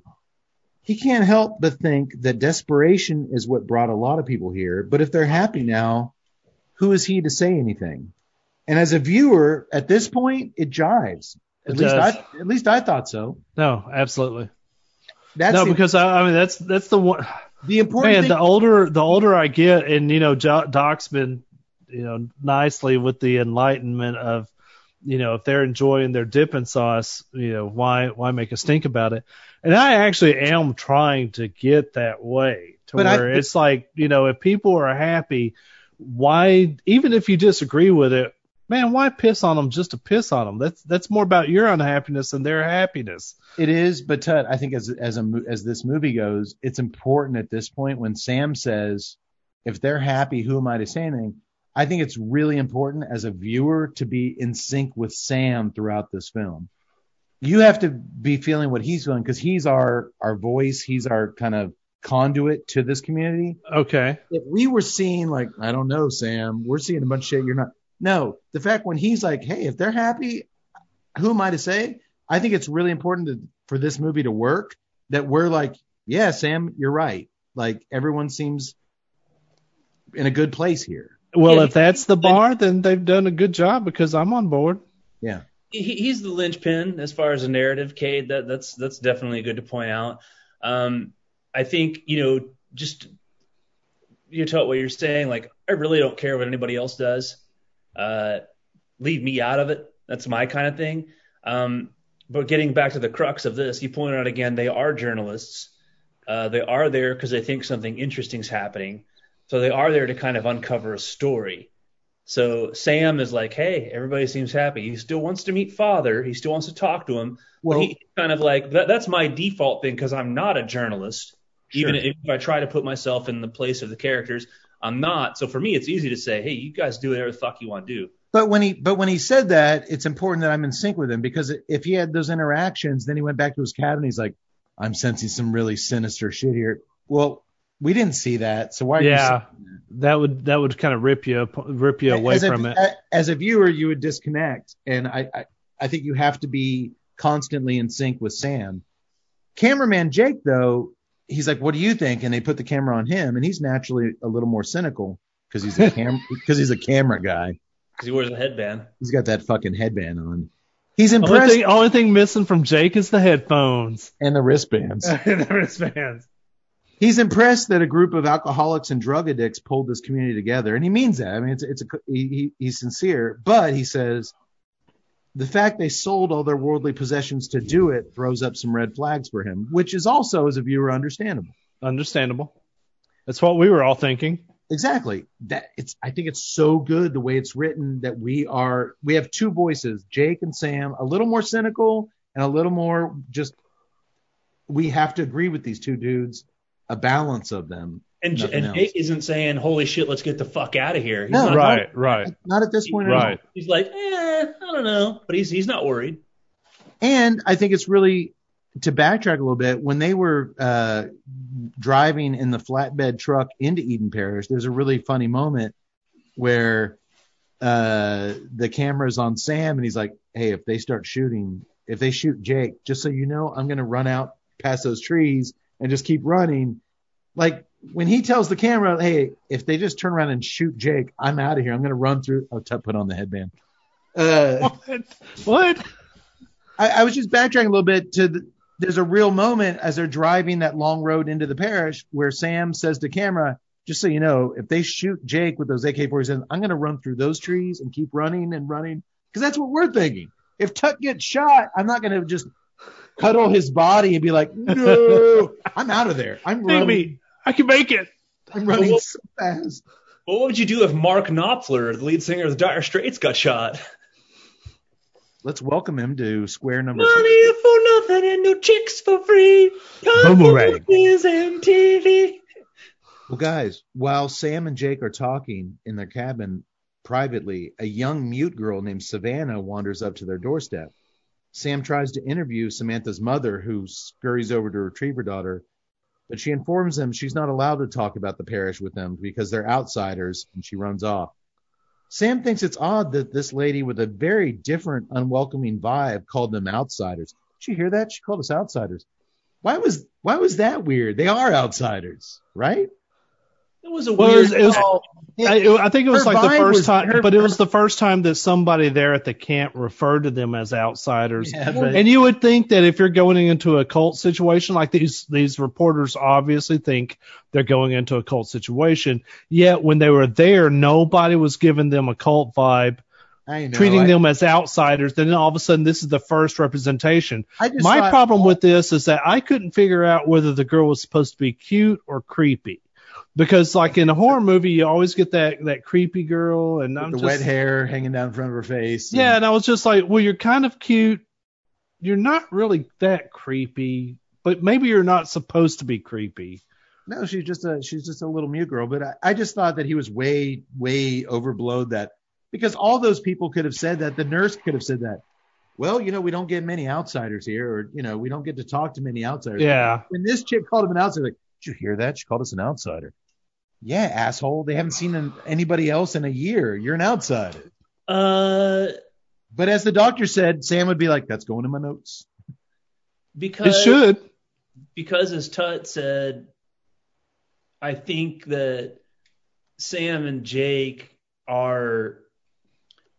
I don't want to say they're they're looking for trouble because that's not it, but they're looking for a story. It's going to be boring if it's a whole hap- healthy, happy community of hippies. Right. Well, They- you know, up to- this point, Yeah, I but there's a sitting here- difference between looking for a story after the fact and then like in the moment them being like thrown off by something that I just didn't think was really that that that weird. Well, I was wondering why, you know, why they weren't like their their interactions weren't more cynical, like why they weren't, you know, if you're there to investigate, you're going to take everything with a grain of salt. They should have Well, been I, just I- like e- every, everything that everyone said, because especially if you're going into a situation where you think it, I mean, it's not necessarily substantiated at this point that it's quote unquote a cult, but you'd be you'd be asking like everything, like I I, I, who are we I- talking I- to? Why are we talking to them? I attributed that yaks to they have they have 24 hours and they just the people that we've seen them talking to so far they just set foot in this place. If they start coming in, you're in the hot seat. You're in the hot seat. yes. then I, I, I saw them doing a slow burn up until that evening and they were just kind of like getting the you got you you gotta you know you you get more friends with you know sugar than salt they're they're just kind of trying to assimilate first and then maybe they'll find something through that Well, I guess maybe they could have did that on screen with them base, you know, sort of throwing the side eye to each other. Or at least having talking- or at least having that that talk on the plane like how are you going to go into this? How are we going to approach them? Are we going hard? Or are we going high? Or are we going? we going do low? get we we do get that that moment between them here very quickly uh, to uh, where they had talk talk about their approach to these interviews. Let me let me get to that. gotcha Later that afternoon, Caroline hands Sam an invitation of sorts. It's it reads, "Distinguished guests, welcome to Eden Parish. Father wants only to create a community where peace and love are cherished, where the needs of one another are met on equal levels, as we're all God's children, and it is how He Himself intended us to live. We do not seek to isolate ourselves from the outside world, but we do seek a distance from imperialism, violence, poverty, racism, and all other unacceptable attacks on basic human rights. These conditions have all become commonplace in modern societies. Father created Eden Parish not as a place to get away, but as a place to start over. It is a new beginning, sincerely the loving congregation of Eden Parish. When they say they're against imperialism, does that also include imperial stouts? i'm out Tut, tut, you would not be welcome there. I would not want to be welcomed there my friend So far, though, seriously, so far so great. Other than the no cigars, no IPAs, and no football on TV, I think I might have been okay there. Well, no air conditioning, that'd be a deal breaker. The no cigars, no beers was okay with you? I'm like Homer in the Treehouse of Horror. No beer and no cigars make Doc go something something crazy. Don't mind if I do. yeah, uh, I, it just had to be hot there. I, I can't deal. I, I, don't do with. I, I can't sleep if there's not a good air conditioning. That's that's white privilege. By, de- that's defi- first world problems by definition, that is uh, first world problems. So that night at sundown, which uh, they go to the pavilion, which has a sign hanging from the entrance reading, "Come to me, all of you who are weary and burdened, and I will give you rest." A g- large gathering takes place where all the residents have come together to watch as the father is being interviewed by the vice dudes. And Tut, to your point, before they go to this interview, Jake asks Sam, the the journalist, "Are you going to go hard on these questions? Are you going to go easy? What are you going to do?" And he's like, he's got his notebook. He's like, "I'm going hard. I'm going. I'm I'm going in hard," which tells me he went soft earlier. Yeah He's going to hit the father with, dude. They're leaving in the morning. He's they got to get a story. He's going in hard. Uh, as the elderly, overweight father makes his way through the ecstatic, applauding crowd of, of 200 followers, he shakes hands, he gives hugs to the women. It's like when I walk into a cigar lounge, people just go bananas with excitement, right, Tut? right Caster. And then the interview begins. Up on stage with the i'm sorry i'm sorry it's uh i just see the corn up on stage uh, with the father and Sam. And I can only say this. This scene is a masterclass in acting and screenwriting and overall filmmaking in general. The father is played absolutely fucking perfectly by an actor named Gene Jones, who the doctor called me coincidence and said, no, no, or uh, a coin no it actually is just a pure- coincidence pure coincidence. Uh, the doctor called and asked if I remembered him from the Hateful Eight. Uh, I did not. I- What? I, I only saw that in a theater. He he owned the general store. oh okay We, we, Ah, we good call. Good Sweet, Da- Sweet Dave, the guy that Sweet sits in the Dave. Uh, it's a minor role, but, he, but he's there. But what I what I rem- recognized him from? Did you guys recognize him from anything? I else? didn't. not a clue He has the. I'm not as big on this movie as everybody else is. I, I really like the movie, but his scene is by far the most memorable scene in the movie. He plays the unluck, unlucky gas station attendant in No Country for Old Men. I didn't see When when the you never saw it no when the killer flip tells him to you know uh, what's what's the killer's name? Uh, not uh, Benicio del Toro. Uh, Javier Bardem. Javier Bardem makes him flip a coin whether he lives or dies, and he he he, he throws out the shout out to Temple, Texas. His wife's from Temple, Texas, and we're from Temple, Texas. that that's him. He's the gas station attendant in uh, No Country for Old Men. Okay. But this is the movie he should be known for. He hits a grand slam home run. Oh my, this guy, and from what I've read, this scene he nailed in one take. This interview scene, and it was done. There wasn't a do over. There wasn't a second take. When he sits down for this interview, this actor Gene Jones nailed this fucking scene. And I'm going to talk a little bit more about the scene after I get into some other stuff. He nailed it in one take, which is admirable to say the least from a professional. Doctor esque, you might say. I might say whenever I film scenes and the doctor would show up, I knew I was going to get the best out of the doctor right away. There's no fucking around. He knows his lines. He knows he comes in prepared. He's going to give it to me. The people around him might need some other shit, but he's going to give it to me that first time. And that's what this guy apparently did. The father plays to the crowd. I'm not going to go through the whole interview for you. It's a 10 minute scene, but the father plays to the crowd as all successful preachers do, giving credit to the community rather than himself for what they've accomplished here.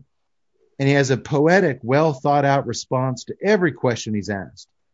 While he's overly polite to his new friends during the interview, while discussing the corrupt America they're visiting from, he does cast suspicion on them to his followers when Sam finally comes in with the occasional tough question like, for a peaceful society, why the guards with guns? If you if you believe in peace, why are these men with AK-47s needed here in a supposedly peaceful society? See, folks, this is why I don't like the media, he chuckles. They've only been here five minutes and they're already trying to find a negative angle. When Sam says, That wasn't my intention, father, the father smiles, Oh, I don't blame you, Sam. It's not your fault. You don't even know you're doing it. Ugh, he's so good. Oh, and towards the end, when the father mentions Sam's pregnant wife and unborn child back at home, I see your wedding ring, Sam. You a married man? Yes, I am. You love her? And he's kind of thrown back by that. What do you mean? You love her, Sam. And that unborn child you have, AJ Bowen, the actor playing Sam, when that hits him that this guy knows about his unborn child, which he shouldn't have any way of knowing about, it makes him so uneasy. But he's a pro, and he kind of you. It's so subtle his reaction to that comment about his unborn kid, but he he he nails that perfectly. Mm. It's here where the father knows, mentioning his family, and he lets his audience know, and Sam know, and us, the people watching the movie know that he has the upper hand in the interview. It's such a cool moment when he shifts, when he plays that card. The interview ends with Sam promising the father, I don't have an agenda for this story. I will report completely unbiased. And the father says, That's why I agreed to do this, Sam. I can tell you're different from other media and their lies. I can tell that you care. This character of the father is so great, and Gene Jones is so goddamn brilliant at bringing the father to life. It's not often that a scene where two characters can sit and talk for 10 minutes. That's a play. 10 minutes of screen time where two people sit and talk. It's called a screenplay killer when you have two people sit and talk for 10 minutes. But at least for me, it was absolutely captivating It cinema. was the meat of the film. it had to be this, it had to be here and it had to be this good and they pulled it off. It's a brilliant scene. Uh, I don't think I can say any better than you said it, Cade. It's a brilliant scene, wonderfully done by Gene Jones, who was phenomenal. Uh, wonderful interplay between him and AJ Bowen, who has the right reactions. W- brilliantly done. Uh, I just want to interject this thing. The, the scene's great, but if you know anything about Jonestown, when he shows up and has the charisma that he does and has the tinted sunglasses, at this point, whether you've seen the trailer or not, you've got to be making a Jonestown connection. This is no, And- you're abs- you're absolutely right, Doc. I had not I had not made it there, but as soon as I looked at him, I was like, before he even said anything, I was like, oh, okay, Jim Jones, here we go. Man, here's here's the interesting thing with this scene. In order to understand cult like behavior, the reason why it's called cult of personality is because you have that guy whose personality is like a gravitational well. You kind of forget. You go into it with your own uh, conceived uh, preconceived notions. You go into it with your agenda. You go into it say, you know what? I'm going to grill this guy. I am going to just go at him hard. And then once you get in there, you are affected by that gravity well, that cult personality gravity well, and then it just it just affects you. There is something almost magical that some people have that that kind of gets to it, and that's where these cult leaders really really shine. That's how it's believable what happens later on. It's believable what happened with the Koreshians and Waco. It's believable what happens in Jonestown. There- if you've ever experienced being in that gravitational well. There's a great moment after the interview where Jake looks at uh, Sam, the interviewer, his camera guy, and is like, "Did you get what you want?" He's like, "Well, look at my notes. I didn't get through a third of my questions. I'm not even sure he answered those." He ends it. The father ends the interview with, without ending it, he just finesses an ending to it that Jake has no, or Sam has no way to not end it.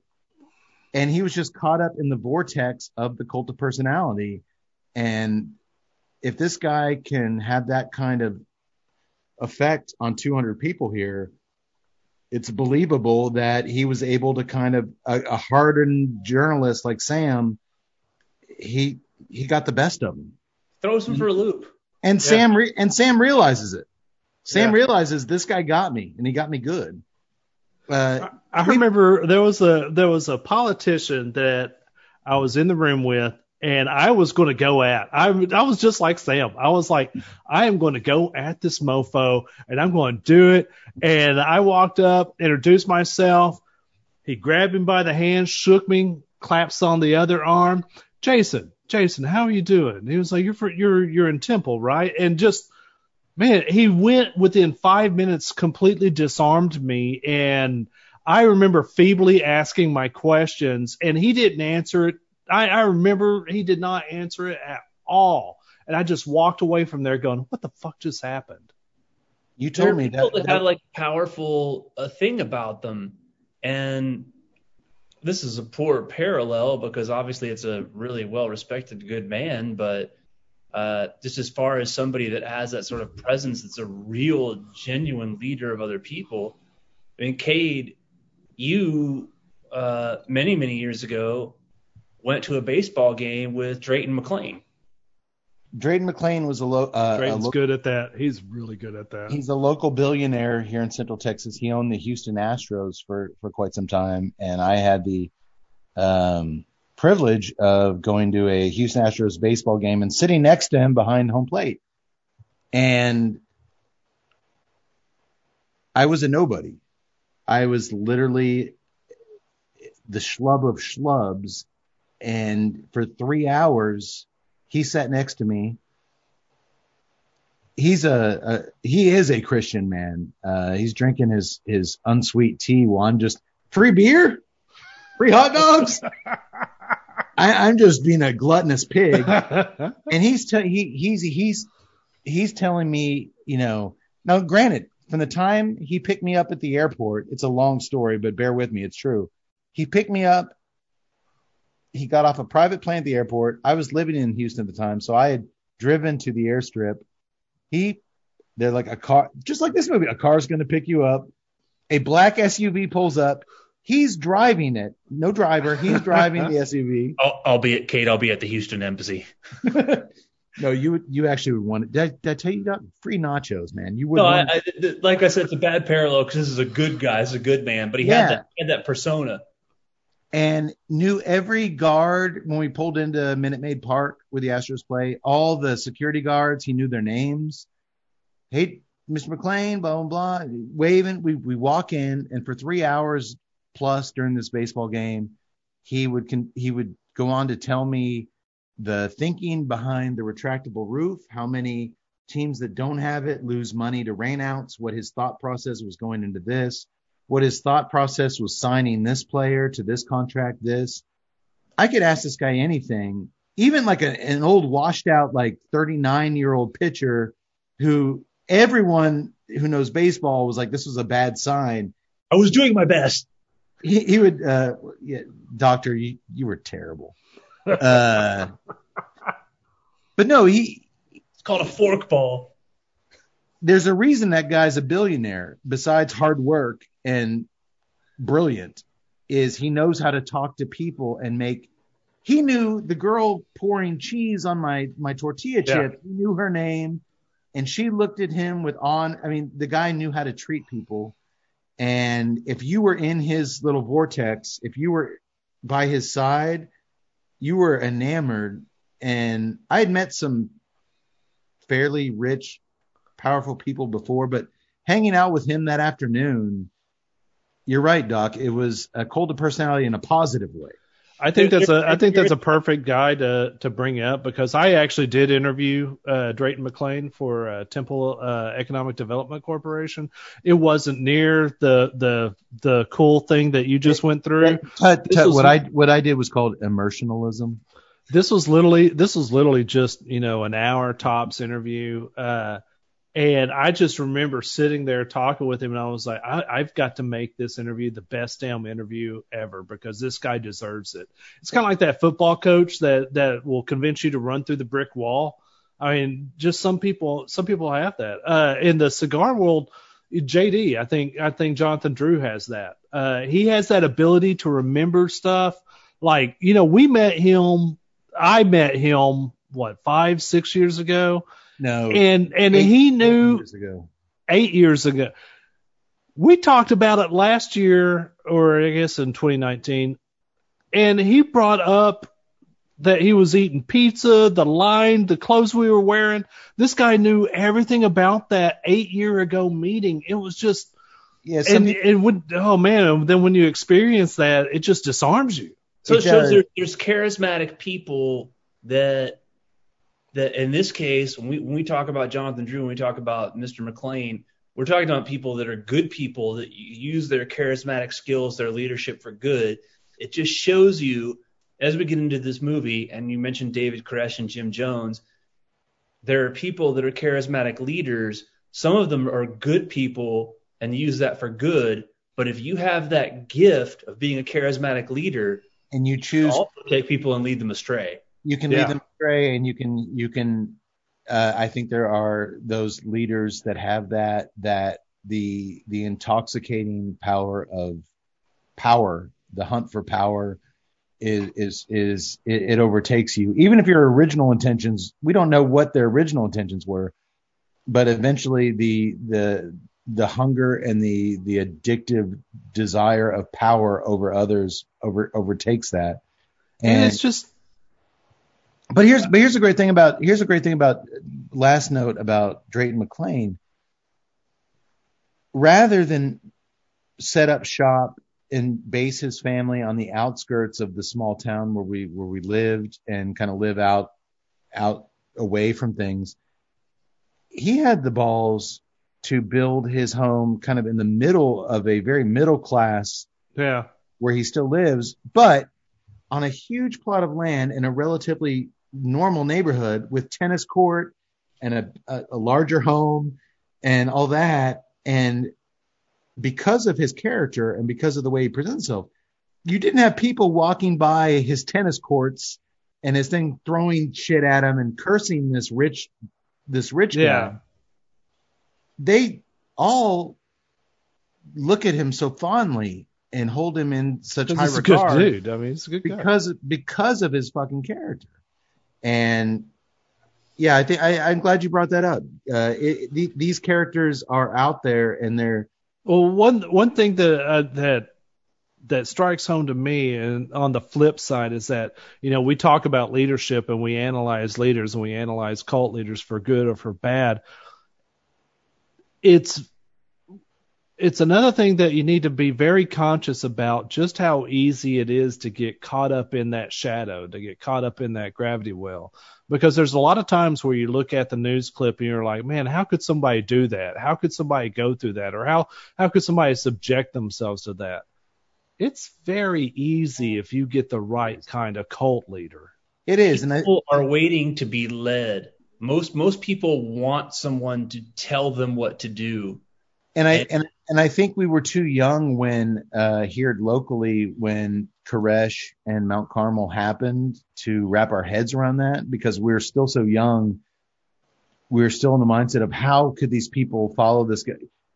Add some age to it and learn a little bit more about how these relationships work with leaders, charismatic leaders. And you're right, doctor. All of a sudden, it's yes, there's a certain type of personality that wants to be led, and given the right leader, they'll do fucking anything. I, th- I think I think it's a lot of people who do that, Cade. I think that that's why there are people who get in fights over who the president is these days. I think that people want to be led. They they feel like they need a leader. They need someone to tell them what to do. And if they have any kind of uh, groundwell support from others around them, it's just so easy to get swept up in it. And to mm-hmm. redirect it back to the movie and to the Jim Jones Koresh sort of thing, in this case in Eden Parish, we get the feeling not only from Patrick's sister, but these were some damaged people. So they were Yeah. really looking for someone to come along and embrace them and bring them in. He was smart. In a way, that's what Charles Manson did. The Yes. father, the Yes. father, the father was smart. He went after the downtrodden. He went after the those. He speaks a lot. He always sprinkles every speech with "We're getting away from racism," and that leads to a huge applause. He he knows he knows this his target audience, Right, right. and um, yeah, it's but it's so And this guy Subtle. delivers it. Now, first of all, I've I've seen I've seen a ton of Jonestown stuff. I've seen the documentaries. I've seen the interviews with Jim Jones. I've seen the the sermons of Jim Jones. And Okay. dude, this guy's good. well. Real quick, real quick, because there have been a lot of Gene Jones. Gene, Gene Jones is very good doing his Jim Jones. Real quick, we have now that we've introduced the father and uh, we're kind of getting an idea on where this is headed. Doctor, I didn't ask you to do this, but um, for those listeners who've heard us reference Jonestown a million times, because there there are, I mean, let's face it, there's a lot of people that have maybe heard the term Jonestown that don't know quite what it was, but over 900 people died in the biggest mass suicide ever. And it, you, whenever you hear that phrase, drinking the Kool Aid, it comes from this specific incident. Doctor, in like two minutes or less, I'm putting you on the spot. Could you give us a brief history lesson of what the Jonestown Massacre was? Yes, I will. Thanks for asking. So, as brief as I can, extremely similar to the Eden Parish backstory. Uh, Jim Jones had founded uh, a, a church called the People's Temple. Uh, he was a, a- Christian or, or proclaimed himself to be a Christian leader.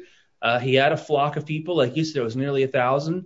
Um, they were in the United States, much like Eden's Parish. He felt persecuted and moved out of the country to Guyana in South America. Um, uh, he wore the tinted glasses, like the character of the father. Um, he was a very charismatic speaker, like a lot of these leaders are. He had this group of followers that came with him to Guyana. And what happened was, unlike in Eden's Parish, they were known about, and there were concerned relatives who uh, had reached out to authority figures about Congressman. yes, it actually a, a kid had died, and his father was friends with a United States congressman named Leo Ryan from California, uh, who who uh, decided that he was going to go down there, much like the Vice crew, with some journalists and interview them. And uh, not to get too far to get to the movie, but he showed up with it with a crew. Uh, it was very much like the way it happens at Eden's Parish. They they had planes rather than a helicopter. They flew out a small plane to an airstrip in Guyana and went in and uh, same thing that we'll get. I'll, I'll get to the parallels again a little bit later, Yeah. but uh, they were brought in and they met people, and at, at the very first part of it, we're about to get into what happens next in the movie, which is again going to be very similar to Jonestown. It's note for note. yeah, they they they met people. People were happy. Uh, and at, at first, Congressman Ryan, you know, this is a big shot. This isn't this isn't a couple of vice journalists. This is a United States House of Representatives Yeah, member. I mean, this Right, is John. This right. is Texas. This is John Cornyn or, uh, Right. or Ted Ted Cruz going down to going down there. It's a big time guy. big time. He went down there with a crew and they interviewed some people and, and everybody seemed very happy at first. And, and while there were relatives who had said they had told him that someone had reached out to Congressman Ryan and said that they that they were worried about what had happened.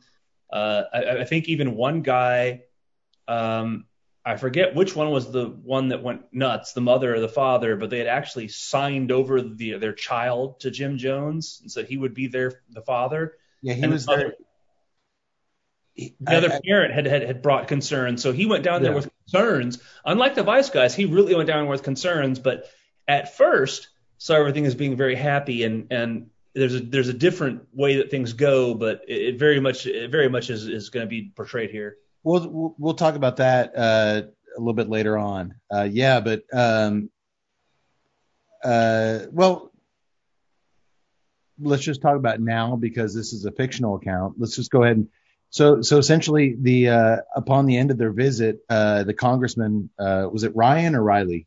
It was Ryan, Leo Ryan. Leo Ryan. note. Leo Ryan. He told uh, Jim Jones rep- representatives because granted this is this is 200 people. This was a thousand that he went to visit.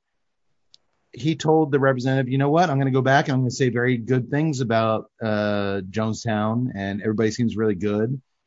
But when he got wind, uh, Jim Jones, that there was some dis- dissidents. No, that- there was a there was a there was a note passed to the congressman. Cong- Congressman Ryan and, and a female assistant of his, who I, I recently saw an interview with because she lived through it, uh, both her and the congressman were handed a note that said, Like I said, this movie is note for not yeah, no pun intended, note for note. it said, "Help me or help retelling. get out of here." And so he, all of a sudden, he turned to the, his assistant, this this this female who was a young woman and is now you know an older lady, and she said, "We we thought everything was cool." And someone handed me a note, and someone handed Congressman Ryan a note that said, "Help us," or "We we want to leave. Help us." And they both they they each had a separate note, and so they were like, "Oh, some shit's going on here."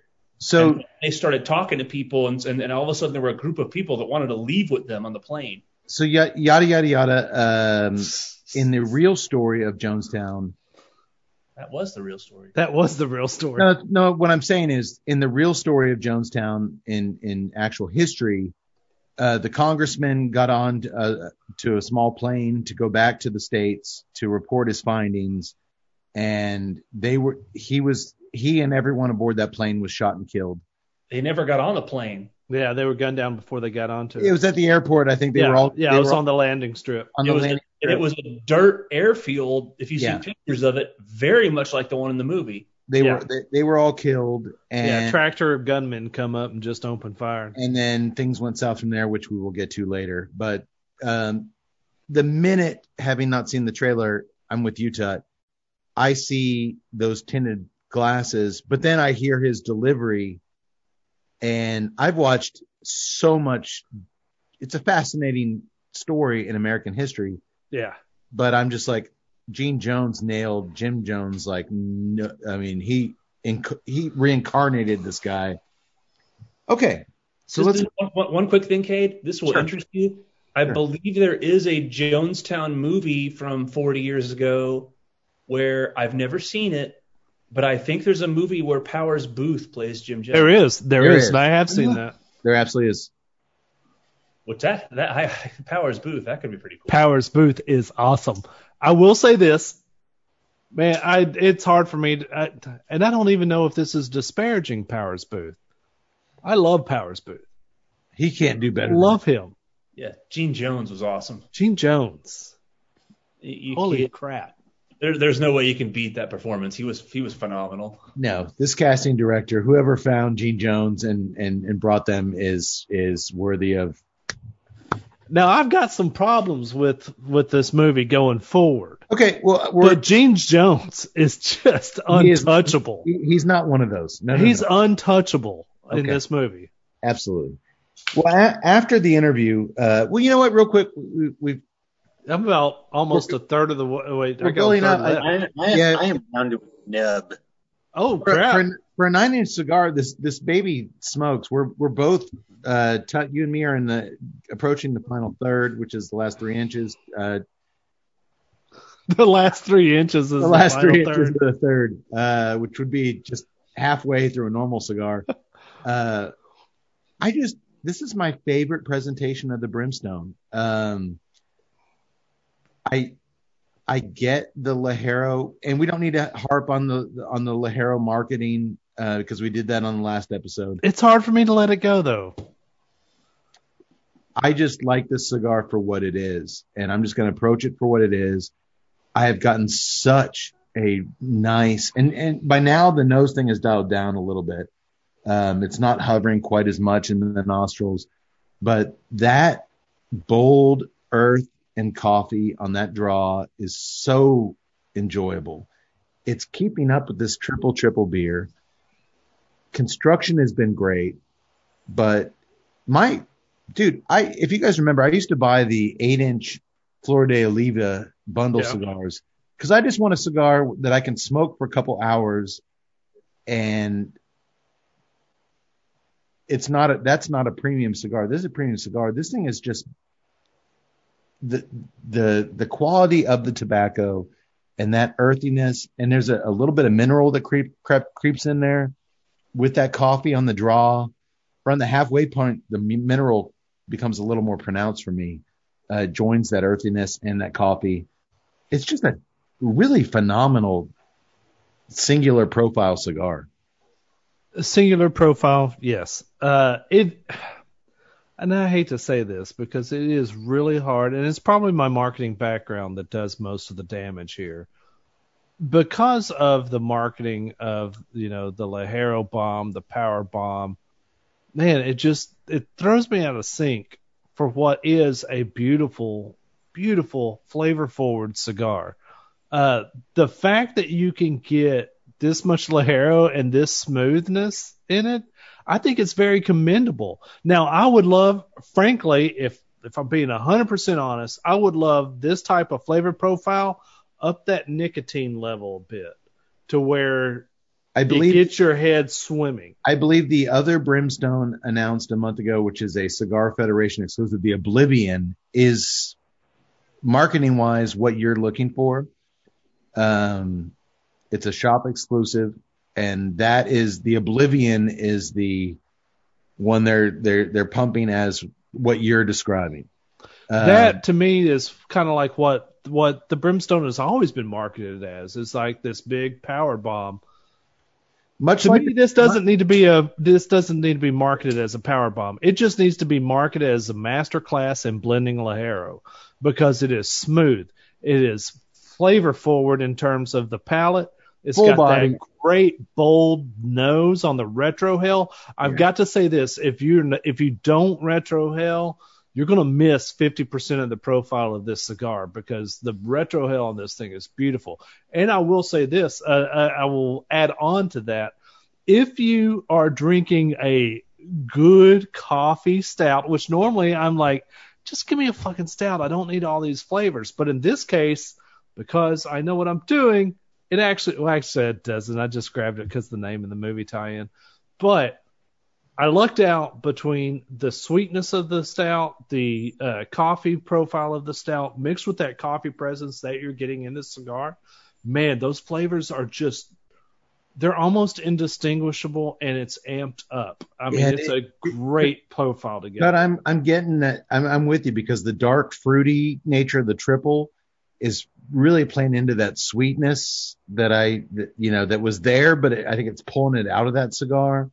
I think this this is a, a cigar that's made to be paired with a, a, a dark, complex beer with some other things going on. Yeah. Yaks, Yaks, how's it how's it treating you with that IPA? Because I, I think without that that accent of fruit and heaviness, it, I think it's really giving me the sweetness from the cigar. Plus, you also got that malt profile coming in there that's got Yeah, that nice mean, little it's meatiness taste It's a, in there. it's a good night of smoking, boys. Yaks, No, I love it. Uh, my palate has initially on this beer because of the spiciness, I could pick up that it had, you know, the spicy peppers in it, but my palate has acclimated. So at this point, I'm just drinking an IPA.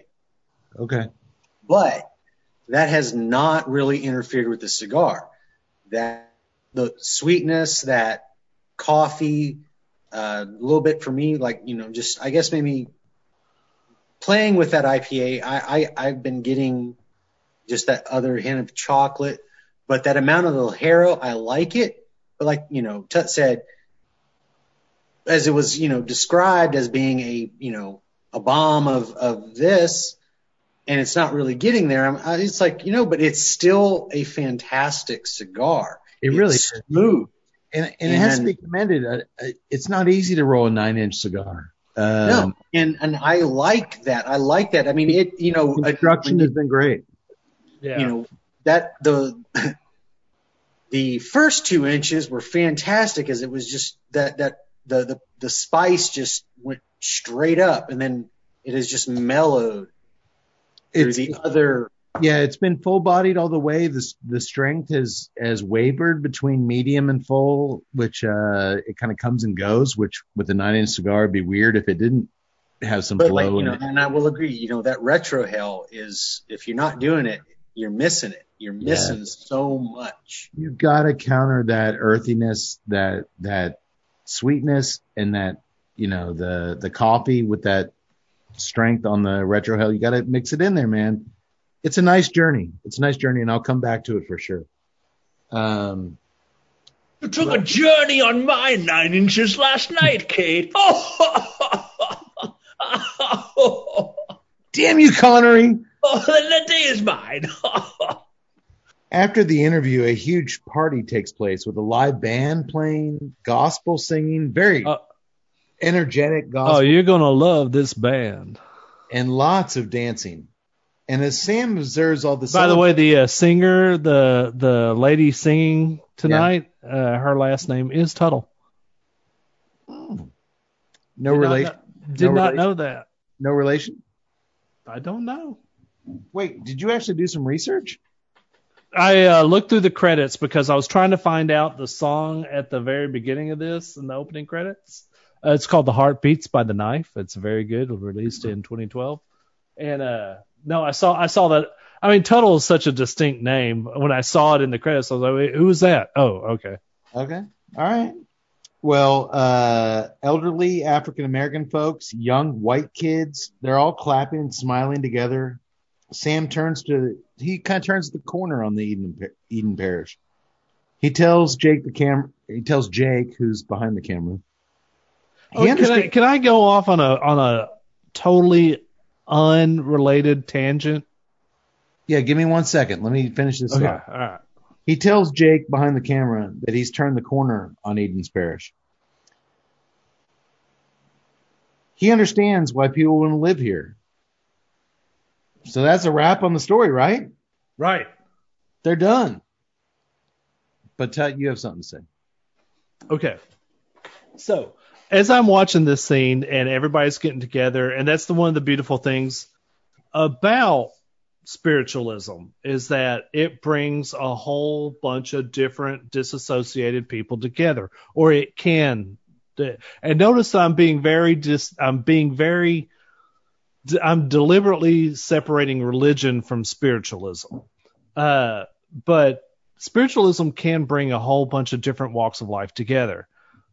And that's one thing that I've always loved about cigars. I've always loved that so many different people can come together regardless of race, economic status, you know, background and just enjoy cigars in these lounge lounges and and get behind each other and relate to each other over their love of cigars. And trust me, I have I have seen deep, weird ass conversations in these cigar lounges that are taboo. You know, you don't talk politics in a cigar lounge. No, you in a cigar lounge you can.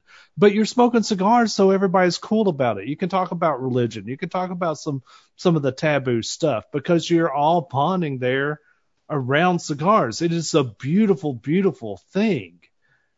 It's the And great, I want to it's the great protect that because I'm concerned that politics is re- leaching into that culture and that it's going to become like cigars is conservative culture. And that's not what cigars are about. Cigars shouldn't be a Republican thing or a Democrat thing, a conservative thing or a liberal thing. It's just a thing. We all we all used to could go to a cigar lounge and bond over the cigars, despite being from different political aspects. And much like everything in our fucking nation now, we're starting to see politics intrude on that. And I just want to make sure, or just at least give voice, don't fuck up my cigar lounge. I the think cigar lounge is very sacred to me, and I want to keep it that way. I think, and and this speaks to me personally because uh, in my little village of 3,000 here in Central Texas, we just had a cigar lounge open up on Main Street in the last week, which is awesome, uh, especially considering what's going on in the world today. To open up a, a lounge for people to gather, that, that that's you know not an easy thing to do. Um, I think Tut, as long as you keep showing up and are a easygoing but steady voice for what you know if they want to talk about politics and you got you all have a cigar in your hand and a drink in your hand and you are willing to to talk i hope as long as we keep showing up to the lounge as long as we keep not just kind of receding into our shoulders and being like yeah and echoing their points just to have you know i just want to be here and smoke my goddamn cigar that's the time just to to kind of just speak your piece and to give your your voice. And I think from my experiences around other cigar smokers, when you are sharing a, around that communal thing of lighting leaves on fire and enjoying that moment, one of my greatest memories is I dropped my wife off at a baby shower in Houston many years ago, and I had two hours to kill, so I went to a local cigar lounge and I sat down and when I'm watching college football and this older gentleman, probably early 70s, starts waxing conservative something. And I'm like, yeah, well, you know, and I came at my, my, uh, you know, left leaning viewpoint. And this was all while watching the college football game. It, it was all kind of centered around football and he kind of laughed and I kind of laughed and we actually kind of had a, he's like, well, you can't believe, and this was, this was, like I said, 10 years ago before the, the, the Trump craze kind of, um, tore us all, you know, made us all enemies. And, and when your leader is telling you that you're enemies, that's, that's kind of a hard hurdle to get past, but we weren't there yet. We could still disagree and laugh at each other and not be enemies. And for two hours, I sat there with this old guy and we drank and smoked and it was, he'd be like, well, you know, this and this. And I'd be like, well, you know, I've got a friend who's this and this. And it, it was just a beautiful, I love that. I, don't know if I, ch- I don't that. know, I don't know if I swayed that old bastard's mind on anything. It doesn't I- really matter. it didn't matter. It was just that we were able to coexist with different viewpoints. We actually talked a little politics while we drank and smoked for two hours, and it was a cool thing. And we've God. we've seen it, boys, across the country. We've we've traveled so much, and cigars are a unifying thing, whether black and white or this and that. I'm with you, Tut. I don't want to see that lost as much as someone who should be respected that I don't respect is telling them not to respect differing voices. And I think the inherent, na- I hope the inherent nature of uh, what makes us good Americans is at the end of the day, we're your neighbor. There was a time when our opinion traveled just that far. It's our opinion That's and you it. could and you could still respect somebody for having a different one. You can completely disagree with another individual on anything, but that's their opinion, and that's fine. Well, I don't know. The Polynesian ranch sauce is a little bit weird. Sam, but- it's Dicey, it's dicey, but I'm still gonna go out there and say it's okay. You know, it's Okay. not. It's no, not, I'm fo- I'm following your lead. I'm following not your I'm lead. gonna. It's not. And I tell you what, Tut. I'm gonna tell you this right now. I think I'm gonna get some nuggets tomorrow and eat them sons of bitches plain and dry like I normally do. the sad, the sad thing is the sad thing is I threw out the Polynesian sauce. I think that's what the kids eat I don't even use that goddamn sauce. I've They never had have Polynesian sauce. Polynesian sauce. I've never had Polynesian sauce. They Did you do. make that up? Does. Polynesian sauce exist? Yes, it's one of their most popular dipping sauces. Okay. Hey, take it easy. Take it easy. I'm not here to. Hey, take it easy. You don't even know you're doing it, Cade. Doctor, doctor, you don't even know you're judging me. That's the way you're trained, and I don't blame You you. don't even know you're eating your nuggets without sauce. That's just how you are. I'm all, my God damn it, he's right. Dude, I was so. I mean, I I had all these sauces lined up, and it's just. ah, I, I had to eat them all of them. I didn't want it, but Hey, I you know you. what? This commune of people wants to eat their nuggets with Polynesian sauce and they're all happy, I mean, who am I to say anything about it? That's where Who Sam paid is. for who, who paid for all those sauces? Shut up, yak boy. That That wasn't. That wasn't. that's where Sam is right now. If these people are having fun and living their best lives, hey, by the way, uh, night, Florian. Catch you later. Thanks for hanging out. who am I to say anything? Is where Sam's at. So that's a wrap on their story, right? These people are happy. They paid their own money to build this thing. Everything's good, right? Cue the credits. End of story. Nope. later, because- boys. because just then that little mute girl Savannah finds them again and hands Sam and Jake a piece of paper that reads, Please help us before running off. And at this point, boys, we are exactly halfway through the film at 46 minutes, and boom, instantly, when she hands him that piece of paper and Jake's camera goes down and puts light on it, that's scary shit. And I don't say this a lot in a movie. That's scary shit. And that is when all of you were saying, Doc went to the embassy, and God damn it, he knew better than we did. I have a big problem with this scene, by the way. But as Lou pointed out, Tut, that's exactly what happened in Jonestown. No, no, it's no, it's no for note. Note. What what could you possibly have a problem with the scene? Man, uh, sound design mainly sound design, and then the instant. Uh, I don't know. I would have liked to seen a little bit of a transition between happy go lucky to just Okay. instant shaky cam, No, and mm-hmm. then the the sounds. The soundscape of it just went nuts. It was just like, No, honestly, was- Tut, this started with me, and I'm jumping ahead in my notes here, but I'll address it now. This started with me when the father entered the pavilion for the interview. Everything was so even keel. Everyone's happy here. Every everything is gentle. The music, when we first see the father, turns to this sinister, droning.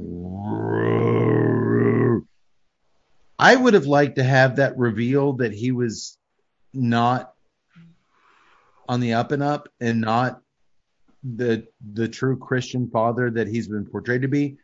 I would have liked the filmmakers to let him reveal that to me rather than the bad guy music. And when she, when she gives him that note to me, it's already been you are exactly right. You You, don't need. You have these great fucking actors that are Yeah. delivering these great performances. correct. Get that music out of the way. No, Get correct. it or put it put it as low as that carpet is. Don't make it be the signal that all Correct. hell's breaking Correct. loose. You- but you, but you had a problem with it here. I had a problem with it ten minutes earlier when Yeah. the father showed up, because they give him bad guy music, bad guy soundscape, I should say, when he arrives. I want him to give me that vibe, not the music. yeah, and see, that's weird because I didn't I didn't get that uh, when he Oh, arrived. oh, it yeah. was Oh, it yeah. was to When me he- it was I like a it was like a light switch on. Wait, no, no, no. When he hit. when he makes his way through the crowd, the music takes okay, I a, missed it. a sinister turn, and I'm like, I want him to give me that, not not you, composer. Yeah, But but honestly, that's more on director than composer because the director didn't right. use that music there. Even if the composer, you give him the film and he gives it to you there, you don't need to put it in the movie, Right. especially when you're the editor and director. So yes, but I had a problem with it there. But yes, you're right. There could have been a ramp up. I don't mind. I don't mind the design of it, I just mind the placement of it. There could have been a ramp up going And into the the, chaos that's but- coming in. But I will say this: when the little girl gives him that note, because Sam's on such a high, I like this place now, and she hands him that. They're they're almost home free. They're almost. They leave in the morning. What could possibly fuck this up? This little girl with this piece of paper. I thought movie wise, it was great. Well, I mean, it's it's it's great because, like I said, it's or like we've said, it's note for note for Jonestown. I mean, at Yes, this time, at this time, I'm like, especially like I had my I had my I had my suspicions when when Gene when but- the father comes in, I'm like, oh, he's a Jim Jones character. But when that note came in, I'm like, oh, this is we're we're at Jonestown. But the fact that when they switch to that sinister, heavy-handed music, when she hands him that note, I appreciate because we are now ha- exactly 46 minutes into this film, the halfway point. We spent half this movie introducing this community, doing everything. Boom, that note, enter scary music. All of a sudden, Yeah, buckle up because here we go. Sam has to, sh- us as an audience has to buckle up, but also Sam and Jake have to buckle up. We're not going to get to go to sleep tonight because this chick just handed us this note. I love Yeah, it. and, and to what Doctor was saying earlier, what do we as the TNCC in this position do when we're handing that note? I know Doctor's off at the embassy drinking mai tais, cool, chilling with the ambassador over there. Well, I'm getting Marines armed up and ready to come get you, Tut. I think that's unfair. Thank you, Doc. Tut. I think that's unfair. If what do we as the TNC? Oh well, no, we're still we're back in the states drinking beer. I mean, come on. Dude, if we're at a Drew Estate barn smoker and a little girl comes up to us with a note saying, We're, "Please help me," we're we're burying that shit somewhere. I'm going to that outhouse, that very nice, uh, you know, air conditioned outhouse, flushing that shit down the toilet and pretending like I never saw it. yeah, yeah. yeah. Yax and I would never even see the note. Code, Nope. Cade would just looked at it. What's that, Cade? Oh, it's just a thank you note. That's what that's what's great about this movie. It's putting you in the moment. You're like, I'm flushing the note. Okay, everything's okay here. But these guys Let's guys, get back to the pious riot concert. these guys, one, are characters in a horror movie. They're not going to do that. Two, they're journalists, not podcasters. They're going to do something about it. As Sam rushes back to the pavilion where the residents are now swaying back and forth, I love this scene. Fucking hate it. dumbass journalists. I hate it. Dude, they're swaying back, singing a very slow, somber, No. slow place hymn with their hands in the air as he's looking around for the little girl Savannah. The scene works, the music and the sound doesn't. The film immediately takes a sinister core because the score is now joining that hymn. It's not just a hymn now, it, there's a, a rumbling underneath it. Oh, and the two guards with guns that we only saw when they entered Eden's Parish are now suddenly present and accounted for as they watch our two vice heroes closely with their guns. As Sam and Jake frantically search through the cabins to find an open, uh, they're looking for Patrick. We got to get out of here. This chick just gave us this note. They go into the office where they find an open safe with everyone's passports in it, but their snooping is interrupted by Caroline, who asks them what the hell they're doing here. Sam says, We're looking for your brother, Patrick. And she kind of giggles and says, Well, I introduced him to two of Eden Parish's uh, hot chicks, and they're currently having a good time in one of the bungalows. When Sam says he doesn't remember threesomes being taught in Sunday school, Caroline kind of giggles and says, Well, everyone has to sin every once in a while, right? As long as the father approves. Sam says, He approves of your brother getting laid? Good question. To which she says, one mu- must not question what's best for the parish. In fact, Caroline says she thinks Patrick would love to stay and live here. He's a photographer by trade, so he can make a photography book about what they're doing here in the community. And she's rambling very quickly in their speech, like she's jacked up on coke. And their rich parents could send them money to support them because Eden Parish needs a new influx of cash to continue to grow. And there it is. Everything with organized religion, money. She wants money from her parents to come down here and support them. Every utopia doctor needs money. And if we can all fill our roles out here, here's how I see it. I'm at the embassy trying to get the Marines to get on the helicopter with me in the morning. You and Tut are searching around, and I see Yaks fucking knee deep in poontang at this place. Me too. What- I, I, I, I'm not judging. I just see like, where's Cody? And like, well, we sent him off, and Cody's just got like three or four of these bitches, and he's just fucking slipping. He's just smacking up the head with You know- head. In its own way, it's almost an insult. What would I be doing? Well, he's over there. I maybe I have. Hey, you know what? Maybe I have standards. No, no. Actually, that wouldn't happen because I would have been sitting there going, Cody, cab's coming now. That Choppers. guy right there. That's Choppers. him. It's Choppers. that guy. Cody, chopper's coming. We gotta go. Cody, I know you have It's standards. like I'm just 12 saying, hours. It's not even dark right now. dude, it's like Cody, the, chop- let's the go. choppers- The choppers coming at the choppers coming at 8 a.m. You've got like seven, eight hours to get some tail. Oh, I'm so sorry. Four of them. You're writhing around like a goddamn pretzel with this fucking pussy. I still think I stopped you from making a mistake, but I'm still sorry for it. Oh no, it was it was definitely a mistake after I, you know, the next Doctor, day. Yeah. Doctor, the guys are uh, exposing a lot of our, our past sins. When we were in Vegas, uh, Yak Boy had Oh god, Cody fucked a bunch of strippers. no, no, no, no, no, no, no, No, because Tuttle was there. we we were at we were at a Wait, party. you stopped him from fucking a bunch of strippers? we were yes uh we were at a industry party and uh no not strippers. Uh cody had made nice with a very lovely woman. And we're like I, whereas i was like god damn fucking a good for cody.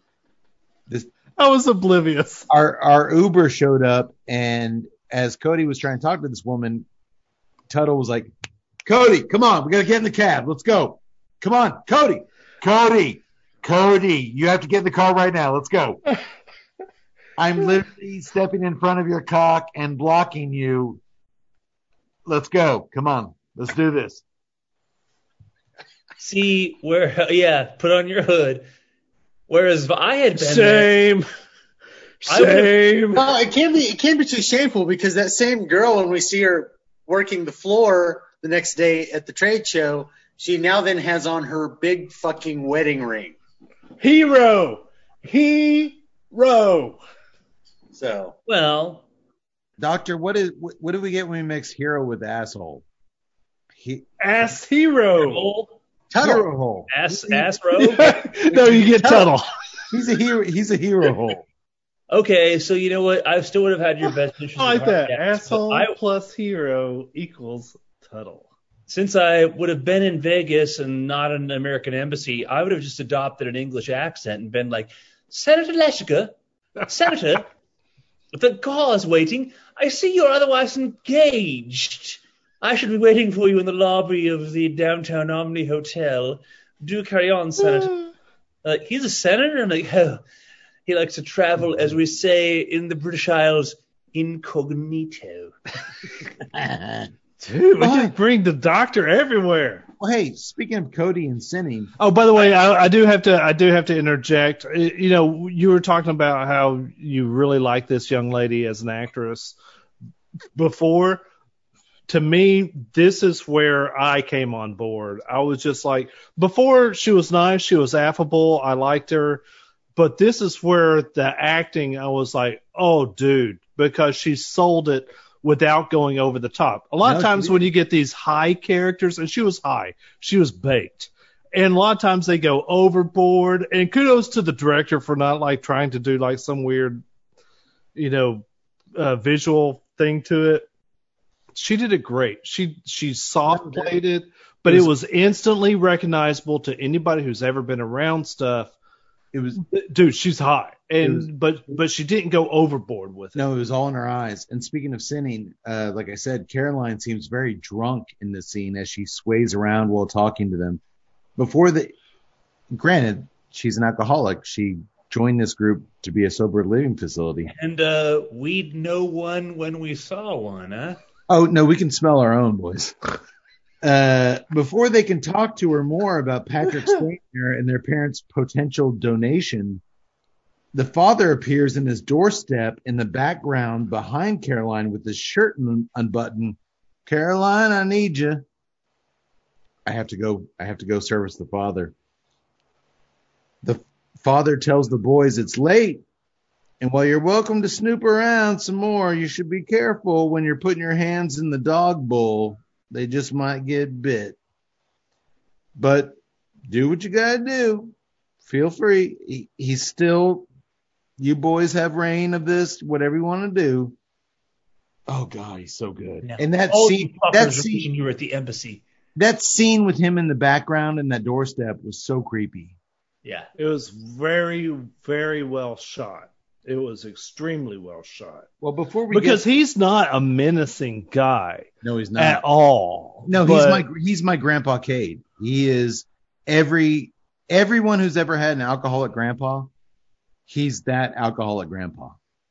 but the way that they shot him was very sinister and it it exuded that sinisterism not only just sinister but just power like you knew that if he snapped his fingers those two guys with the AK-47s were gunning those reporters down You're uh, getting i have to you're you're getting you're you're getting that gist that he has that kind of weld. And before we move on, because from here on out things get fucking crazy. Uh, I want to bring close to the cigar because I'm with you, Tut. I'm burned towards the end here, um, and I I want to say I got a little bit of the the the tea in that final third. Once that spice kind of down the nose, the tea presence kind of presents itself a little bit more in the cigar um, earth coffee, that green tea, that um, present, sometimes bold, but otherwise tempered on the nose was so nice and necessary for this long ass journey we took on the cigar. But I want to talk about price point. What would you guys pay for a highly enjoyable, well constructed nine inches of paradise? nine inches see i've never priced a nine inch fucking cigar uh holy crap You priced my nine inches last night, Tuttle. damn you connery um Tell you man Tell you first. all right what Tuttle said.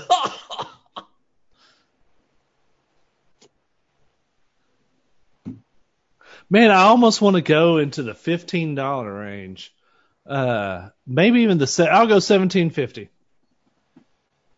For the Un Presidente Brimstone. with the caveat that I have never priced a nine inch cigar, El Presidente Vitola. 1750. Yak boy. Man, that was I. wa-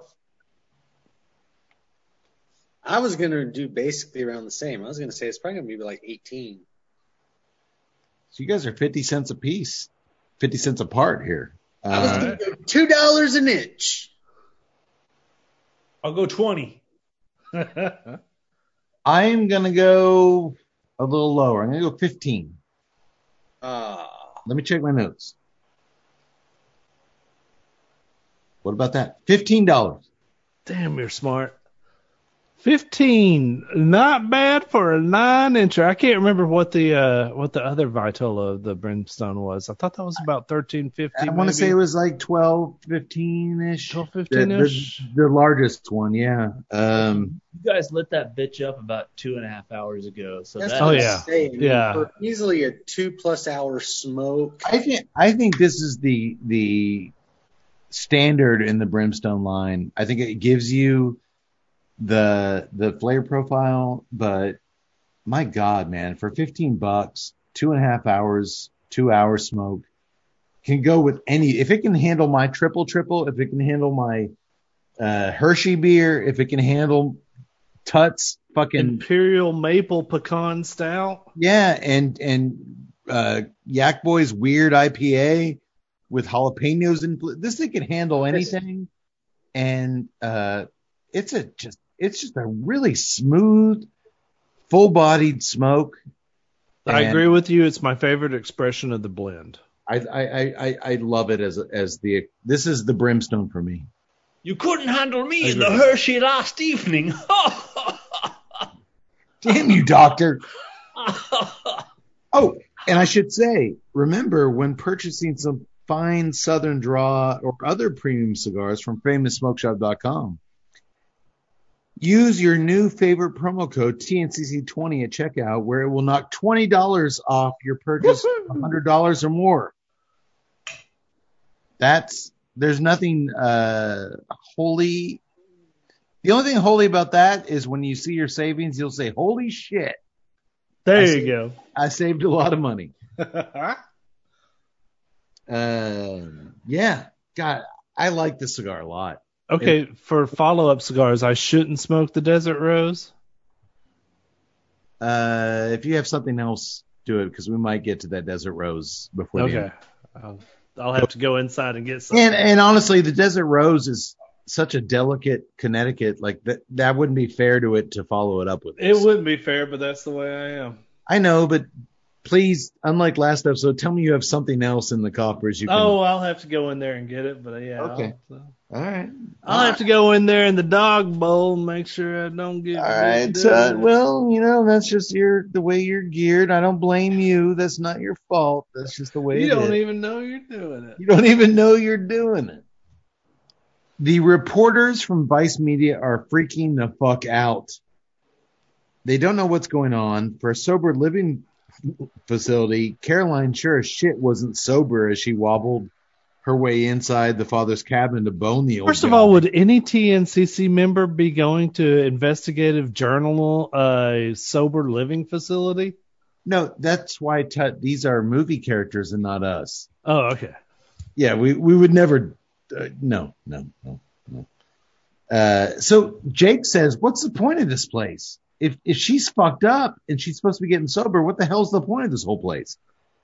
Then Savannah, her mother, and a few other residents corner Sam and Jake behind one of the dark buildings and beg the men to take them with them when they leave in the morning.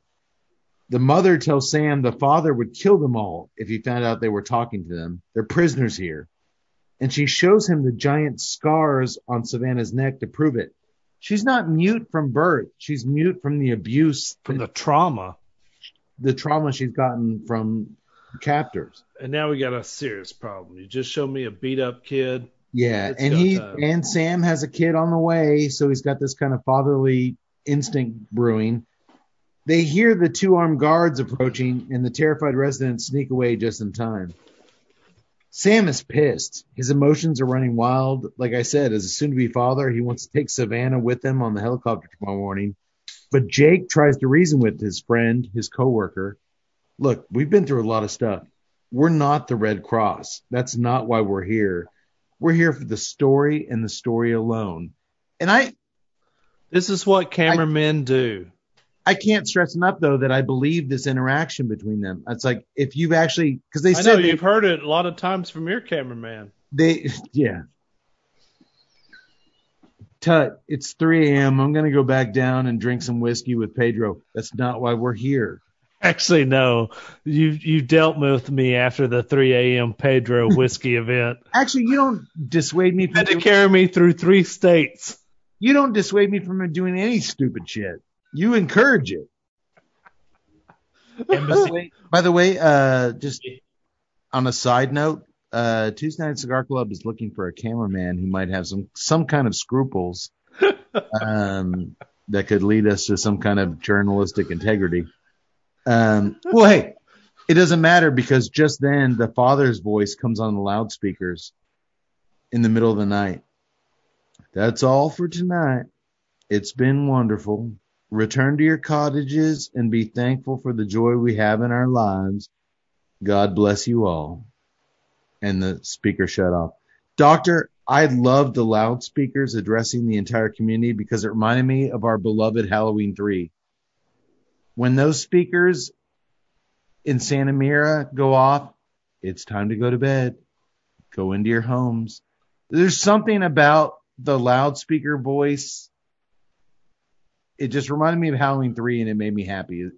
Did you get that, Doctor? I didn't think of it during the movie. Now that you bring it up, it's a good analogy. Doesn't he also say that he needs Wendy and the cleanup crew to meet him at the pavilion? Yep. He does. Th- th- They're up to something which we don't know yet. Um, but I, I, I just I like that it's to me that loud that that soothing voice over loudspeakers at night is just.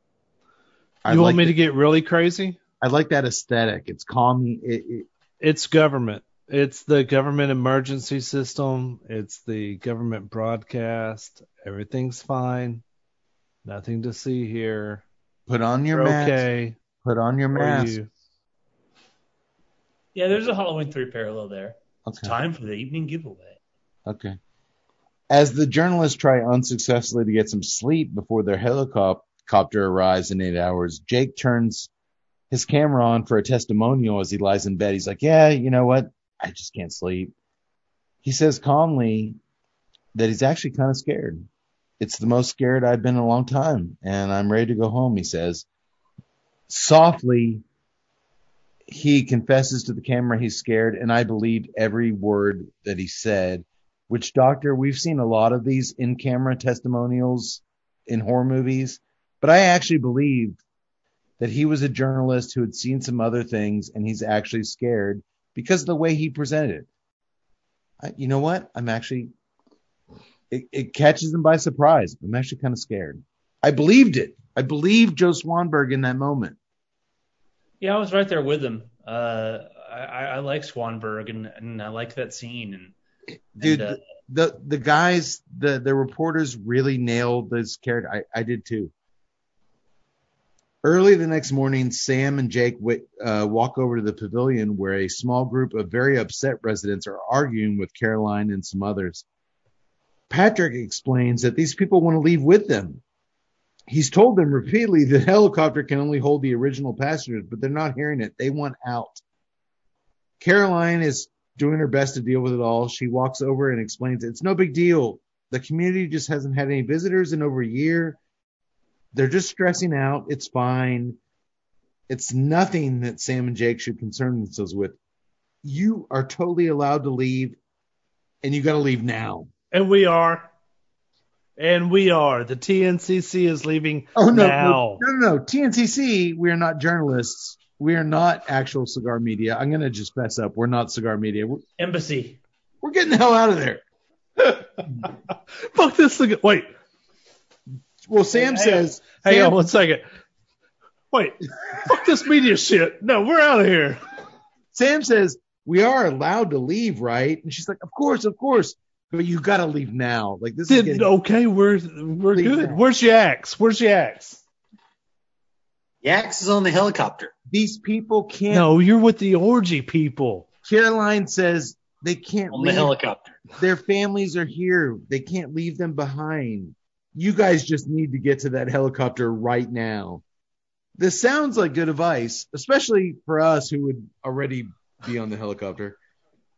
But when Sam sees the nurse, Cody, helicopter now. but when, Cody would be- stepping, Cody stepping out of one of those cottages with little Native American breechcloth on, smoking a cigarette. What's the hurry?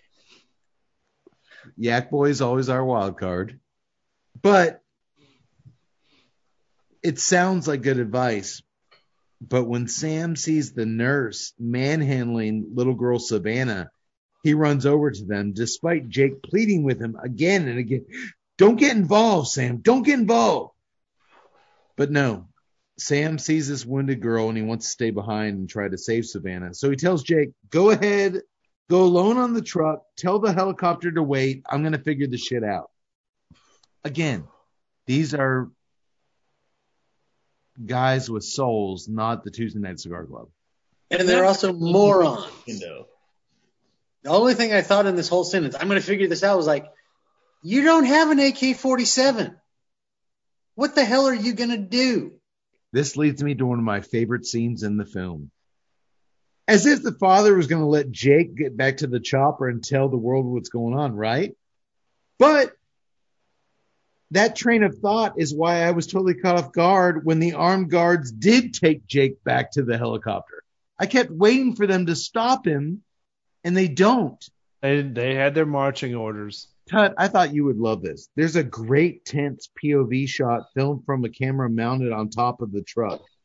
We can only see the rusted hood of the vehicle below us and the dirt road ahead as it creeps towards the helicopter. I kept waiting for it to stop but it never did. It gets to the end of the road. And I'm like, oh wow, they're actually going to let this guy get. But I just kept waiting. That dude, that's good filmmaking, man. I kept waiting for them to stop, and it never did. I just Only before Jake can talk to the pilot, he gets off and he runs across the clearing to the helicopter. As he approaches the pilot, those guards then jump out of the truck and shoot the pilot from the edge of the forest, wing him, and start firing like crazy at Jake as he runs for his life. But he's a good cameraman as he keeps rolling the entire time. okay. Wait, wait, hang Uh, on. All right, a uh, couple of things. Uh, All right, one uh, one thing uh, because I'm so familiar with the story, I knew that they would probably get them right at the helicopter, not before it, uh, because that's the way it went down. I mean, they were on the airstrip, they were loading up, the tractor comes out, the gunmen open up on the congressman there. So I kind of figured that they'd probably get to the helicopter, that they would do that thing, and then the the the second thing was just that I'm kind of going. I'm chan. I, I started channeling my inner doctor. Why keep rolling? When the bullets start flying, drop the fucking camera and run. because Tut, unlike most found footage films that we watch and we've talked about on the show, it didn't bother me because Sam and Jake had already said they covered war zones and they've been to serious shit. So he's probably an experienced cameraman and keeping the footage rolling was no matter. He was trained to do that. Unlike the movies we watch where it's a teenage girl who somehow keeps rolling when a ghost is ch- is chasing her. That's weird. These guys are trained to keep rolling no matter what. Well, I'm just saying that the. I mean, if you would substitute a trained cameraman to keep the camera rolling when the ghost is chasing him, I, I don't know. I, I just, I kind of think that I you would just drop I the camera I- and run at some point. I believe that his training geared him to always keep it rolling because that's his job. He's a he's a war zone investigative journalist. When we watch a horror movie like a paranormal thing where the kids keep filming when shit's going wrong, that seems weird to me. Yeah. That's his job. And he's done it before because we had a little bit of back, not a lot of backstory, but a little bit Yeah. where they had been in war zones. And you're in a war zone, that footage that you keep rolling is what's going to make it into the final thing. I get that. So that I actually believed it for once. When the guards lose Patrick in the trees as they're shooting at him, one of the men we see through the camera that gets put down, one of the men puts his gun down and asks the other guy, What are we doing here? And his partner tells him, This is the end that father warned us about. Nobody can leave here alive. I thought that was a little bit forced. I mean, if you're a gunman at that point, you know what your job is. I thought that was a little bit of exposition there for the audience. I think it was kind of necessary for how the what happens later. Yeah, that, that Because, and I will interject this later on, my thoughts. Back at Eden Parish, Caroline is losing her shit as she screams at her brother Patrick that father warned her they were going to destroy the community from within by coming here, and she didn't listen. She fought for them, and it was a big mistake. He's no longer her family. Her family is here, these people. And stop fucking filming me. She finally loses her goddamn shit at the camera as she grabs it. That's one pissed off hippie. A man with a machete tackles Sam and Patrick to the ground, and as Patrick camera lies on its side, we see the father calmly approach the group through its lens. All the shouting and chaos on the sides. He tells someone, take the camera, film what I'm going to do next because it's important. We cut back to the helicopter where we learn that Jake is alive. He actually snuck around and evaded those gunmen. And guess what? So's the helicopter pilot. He's alive. Jake helps the wounded man into the cockpit, and the pilot tells him, Go get your friends, and then they'll all leave together. Ooh, that's one brave helicopter pilot. would y'all go back for me or just tell the pilot I was dead and get the fuck out of there? Well, first of all, if I'm the pilot and I'm bleeding out my fucking arm, I'm like, man, I I don't know how long He I've says got to I live. can. He says I can still fly this, but rather than leave now, he's an admirable man, unlike the TNCC. Go get your friends, and we'll all leave together. would you, uh, as, as Jake the cameraman, would you be like, "Oh, it doesn't matter, they're all dead," and just leave, or would you come back and get me? See, it comes full circle to my original plan, which shows how I'm right all along, because I had spent the night in comfort at the American Embassy. I didn't show up with that guy and his fucking flea bird. I showed up with a gunship and half dozen fucking Marines. Now who's smart? Thank you, Doctor.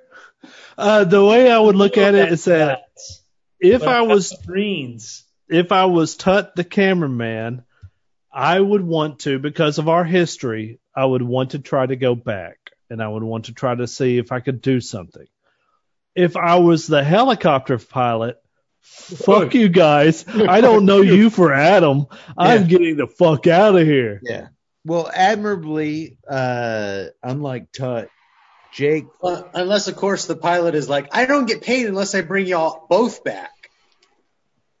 Okay, now, all right, now you're speaking my language. I gave you half a hundred dollar bill when I got on that, but I'll give you the other half when we get on the thing. TNCC style. That is TNCC style. We do have a little something going on upstairs. Well, Yeah. admirably, Jake, the cameraman, wants to both find Sam and ah, I think finish this story. Dark ass beer. Look at that dark ass. Beer. It's just dark ass beer, and I love it. so Jake heads back to Eden Parish. Dipshit. A siren blares over the loudspeakers as the father calls out to all of his children to the he- come to the pavilion children. I need you all. I need you immediately for something very important. While a small group of ladies prepare huge drums of red fruit punch mixed with cyanide, the father takes the stage. I love you. I gave you all I had, he tells his followers. But there comes a day when the quality of your life matters more than the time you've got left to live. Uh oh. He blames the journalists. They'll go back and tell lies about Eden Parish, and then their evil government government will swoop in and burn everything down, including all them. If we can't Oh. live our life this way, what earthly life is worth living? We knew this day might come. We talked about it. We planned for it. This is the end for us. We are headed for eternal life, he says. Oh boy. As we cut away to a surprisingly calm women and children in the audience, mainly African American women and children. And after some more preaching, quote fingers, including him pausing to hug an elderly woman in the front row, he orders everyone drink the potion. Syringes full of the red poison are filled for the babies and the infants as paper cups are distributed to everyone else. Because everyone's performance here is so damn believable, it's rough stuff to watch. It's uncomfortable. Yeah. Everyone drinking up, it's it's it's rough to watch. And the people that have doubts. There's one little girl who takes a drink of cyanide and like smiles because it tastes like fruit punch, and then she licks her lips as she smiles at the camera. That one was really hard. And we watch as one as the once likable nurse injects the drink into a crying baby's mouth. Take it, take it, take it, father says calmly and repeatedly over the loudspeakers. Oh, and those who refuse to take it that run off, they're shot in the back by the two guys with the AK-47s. Accurate. This is this is all exactly what happened at Jonestown. Exactly. Note for note. In the office, recorded uh, stuff of of Jim Jones because people lived. There were people that hid and got away and ran into the jungle. There were people that escaped and people that hid under dead bodies. There's recordings of him. Well, that would be- that would be- other please. You can hear his voice as he urges them to drink it. that would be us because I'm pretty sure we would all just pretend like we drank it and just lay down and sleep. Not if you're at the embassy with Marines. Well, No, those of us who weren't, we would be draping the dead bodies over us, being Oh, like, yeah. Yeah. I would- I would drape some dead dudes and just just hey, it's my chance to get which like, we actually see later on. I get nine hours of sleep just playing dead. Okay. In the office, a frazzled Caroline tries to force a tied up Patrick to drink the her brother to drink the potion, but he squirms so much he spills the drink. But she has prepared for that as she pulls out a cyanide filled syringe and injects it into her brother's neck. We watch as a sobbing, rocking Patrick cries in her arms, telling Caroline he loves her and he doesn't want to die over and over and over again before he eventually croaks. This is where I was on board with the actor. I think, well, no, he does. He does an okay job here. I I thought up I until did a great point, job on it. I thought up until this point Patrick was the weak link. The Sam and Jake are so good, and I I never really got who Patrick was or why he was. They didn't so- give him anything. They didn't give him anything, and I and he didn't give us anything. Uh, I thought but, he gave us everything in this scene. but he dies well. I thought they gave him. I thought he gave us everything in this scene because it was extremely uncomfortable for me to watch. I was just like, I mean, he. It's obvious he loves his sister. I mean, that's the reason why he came down. He's scared out of his fucking mind now, and he knows. Shit. Dude, anytime somebody injects you really weird in the fucking neck, you know something's going down. He know, I mean, it just No, oh, it- dude, it it, was- it was hard for me to put myself. I thought in this scene, I thought she was the weakest link because it was just. I don't know. I she was so good in the other scenes. I, I don't know. It's just No, no, it, it's it's just a, such a bananas scene that I can't she just- comprehend she just her. Watches him die. Yeah, I I can't comprehend I, I can't comprehend her actions because I don't understand psycho and I don't understand cult devotion. I understand him and his scared though. I understand his fear. So he worked. So I think that's why I was like I I think that's why I gravitated towards him. Well, he actually uh, earned his weight in this film full of great actors with his death scene. Um, because before I, he did nothing for me up until this point, Yeah. but he, he dies really well. Back outside, the siren is wailing again as people are shot and others are being held down on the ground as the poison potion is forcibly poured down their throats by family and friends. It's pure chaos as the father blasts through the loudspeakers. Don't let your families be killed by these terrorists. This is the only remaining way for us to go. This is an active revolution. We'd rather die than go back to their way of life. So lie down, children. Go to sleep. Go to sleep. Sleep now. Go to sleep. He tells them. When the father emerges from his cabin, only he and the nurse remain as they look over the field of corpses. Jake finally arrives back at Eden Parish. It's a very long road to get from the helicopter to get back there. He too sees a uh, sea of dead bodies. He makes his way from cabin to cabin looking for Sam and Patrick, but all he finds are more dead people until he ducks into a bungalow when he hears the armed guards coming. And it's in there that he finds Savannah and her mother. He tells them all, they all have to hide under a bed. But the crazed mother is too far gone. She tells Jake she won't let the father hurt Savannah ever again. And then she slices the little girl's neck wide open with a large knife right before the guard enters the door and shoots the mother twice in the head. She chooses to end her daughter's life before they can. That was a hard watch. Yeah. Through the, especially through the lens of Jake's camera because he sets it down. So we we see um, her basically slice her daughter's neck wide open.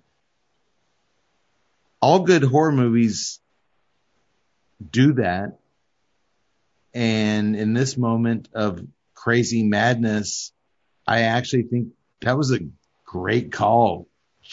I, dude, It worked. You're not- you're- you're not going to take her. I'm going to take her. It, it seems so crazed and, and, and, and on the surface, it's such a cheap kill and it's such a, a, a, a dude. It worked for me.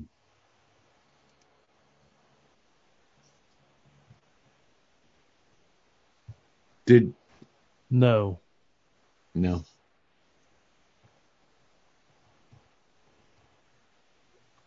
Keep going. I will elaborate. All right. Tell me when you're ready. As Jake flees the horrific blood soaked bungalow, he spots Caroline walking back into the office. He tries to talk her down as she pours gasoline all over the office's files and paperwork, but she is too far gone at this point. She mutters that her home, her family, everything she wants is gone. She's got nothing now. So Caroline douses herself in gas and sets herself on fire, which from a digital special effects perspective looked awesome. Her Yeah. death, I was setting herself on fire, that looked great. That looked awesome. It did. It really did. Uh, No. painful. But yeah, the, the way the uh, scene Well, was I was going to say, out of you know everything that went on, the fact that she didn't drink the punch, instead she went with you know immolation, Self immolation. is just you know. No. and I for this instance, it worked because you know here she is the most devout follower, I guess. Yeah. But maybe that's what father told her to do in this situation. When when well, I mean, when she the- could. I mean, she ha- obviously she had punch, she had a syringe, she could when have the shit goes down, you need to burn my office to the ground and burn yourself. She was trained to do this, Yeah, but I mean, like I said, it's and it looked awesome. devout because I mean, literally, that is the, you know, is described as probably one of the worst ways to die. Why? Yeah, I don't. I don't know where we'll get to it later. So if Tut, your your your bullshit comment with the uh, the mother's choosing to end her daughter's life rather than them, go ahead and go ahead and talk about it. Okay, let me let me open the door and let y'all into the cynical world of Tut. Uh oh. I think this entire project came about because they had these death scenes in mind. Uh, they had the mother slitting the daughter's throat. They had the self-immolation. They had the uh, gunshot into the mouth that comes up later. I think that they all had. I think that there was a conversation between these groups and between Eli Roth, credited in the screenplay, so focused on the gory aspect of these deaths that they wanted to that that was their focal their their thing is. I think that there was a conversation they were drinking beers one night and they were like man you know have you ever thought about that Jonestown what it was like to be in the those final moments? And you know they they envisioned these deaths. And then they basically wrote the screenplay to showcase these deaths at the end it's just so weird that a mother who has been trying to protect her child for so fucking long, instead of getting her child out, decides that she's going to slit her throat in a very screened way so that you see everything is there. The girl that self immolates instead of drinking the poison like everything else you know, she could have lit everything, all the files on fire and then drank the poison. No, she decides to light herself on fire, which is one of the most horrific ways a human can die. And then the way that the gunshot is is filmed at the end with, I mean, showing all of the aftermath. It's like, it's my, it's, it's the reason why I don't really dig Eli Roth. It is just he's all about the gore. He's all about these shock scenes, and the story falls apart. I think that the story coming from coming from the note pass from when the girl hands him the note. I think this whole film kind of falls apart and is just to get you to these gore scenes because I'm sorry, Jake is walking through the middle of this compound in an open field where AK-47 toting guards are shooting people and he's out in the middle of the open completely filming everything, shouting out, "Hey, is anybody here?" Pop pop pop pop pop. Hey, where's Jake? Pop pop pop pop Sam. Pop pop pop pop pop. That- And I just don't, I just don't dig it. I, I just like, no, that guy would have been hugging the tree line. He would have been trying to come in from an Well- angle. Well, you're you're talking just- about stuff. You're talking about stuff that hadn't happened yet. Well, That- that's, but that's, that's, that's why I was going to hold on to the end. And you called me and you told me it, I needed to get it now. It just, to me, the whole end, the whole end thing falls apart. It's a note for note telling of Jonestown, but I think what they were doing was talking about Jonestown, imagining these death scenes, and then doing this entire project to showcase these death scenes. That's a great point, Tut. And I don't think the movie falls apart after the note giving. I don't think it falls apart even as you get to the end. But your proposition that the entire thing was created to just show those gory deaths at the end that's something I did not think about. And now that you've brought it up and I'm thinking about it, I'm not poo pooing that. I mean, I could be wrong, but like I said, look who's credited in the screenplay. No, as a producer. No, he was, he was on the screenplay as well. I'm not poo pooing the idea that what Tut said that uh, I, I really enjoyed this movie. I enjoyed it throughout. I enjoyed AJ Bowen. I enjoyed Joe Swanberg. enjoyed Amy Seimetz or Simetz, however you say it. Actors are beyond But reproach. They that- did a that- great that- job. that there was a thought from the beginning of here's some here's some deaths we're going to show. Um, you made me think about that for the first time. I, I that that I don't I don't think that could necessarily be wrong. Okay. Um, well, to my point. Thank you, uh, Doc. To my point, uh, written by only has one one credit. Really? I could have sworn I saw that because, like I said, I watched the credits trying to look for that No, damn song. uh, it's there's no Eli Roth presence on the credit. Uh, I I did a, a quick check. Um, yeah, it does make you think.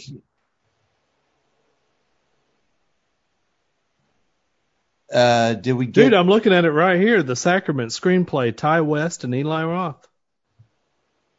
on what? What are you looking at? hold hold on, hold on, guys. Let's not get hung up on what the actual credits are. No, Con- because I have to be right, Doc. I have to be right.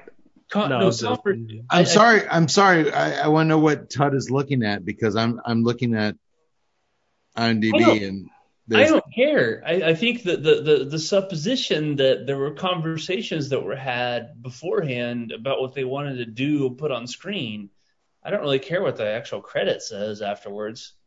There, there could have been planning going on beforehand about, and maybe we're wrong. I just I never thought of it that way when Tut's saying these are deaths, the the the throat slitting, the immolation, the the eating the bullet that don't really jibe with the whole swallowing the Kool-Aid that there could have been some thought about we're going to show this.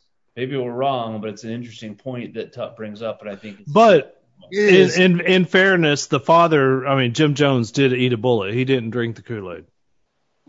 I, I don't think it matters who's credited with the screenplay. I mean, conversation. No, I, I- no, I was saying that historically, if the No, because like I said, it was a note for note retelling of Correct. Jonestown. Jim Correct. Jones shot himself. He didn't drink the Kool Aid with the rest Cor- of them. correct. Um, but uh, yeah. Uh, but like Doctor said, uh, Eli Roth had nothing to do with the screen screenplay. No, he he did. I'm pretty sure I saw it in the credits. And then when I googled screenplay, The Sacrament, the first thing that came up was Ti West and Eli Roth. Okay, well, if you go to IMDb, Todd, uh, writer, there's one. They can credit. be wrong. There's one credit.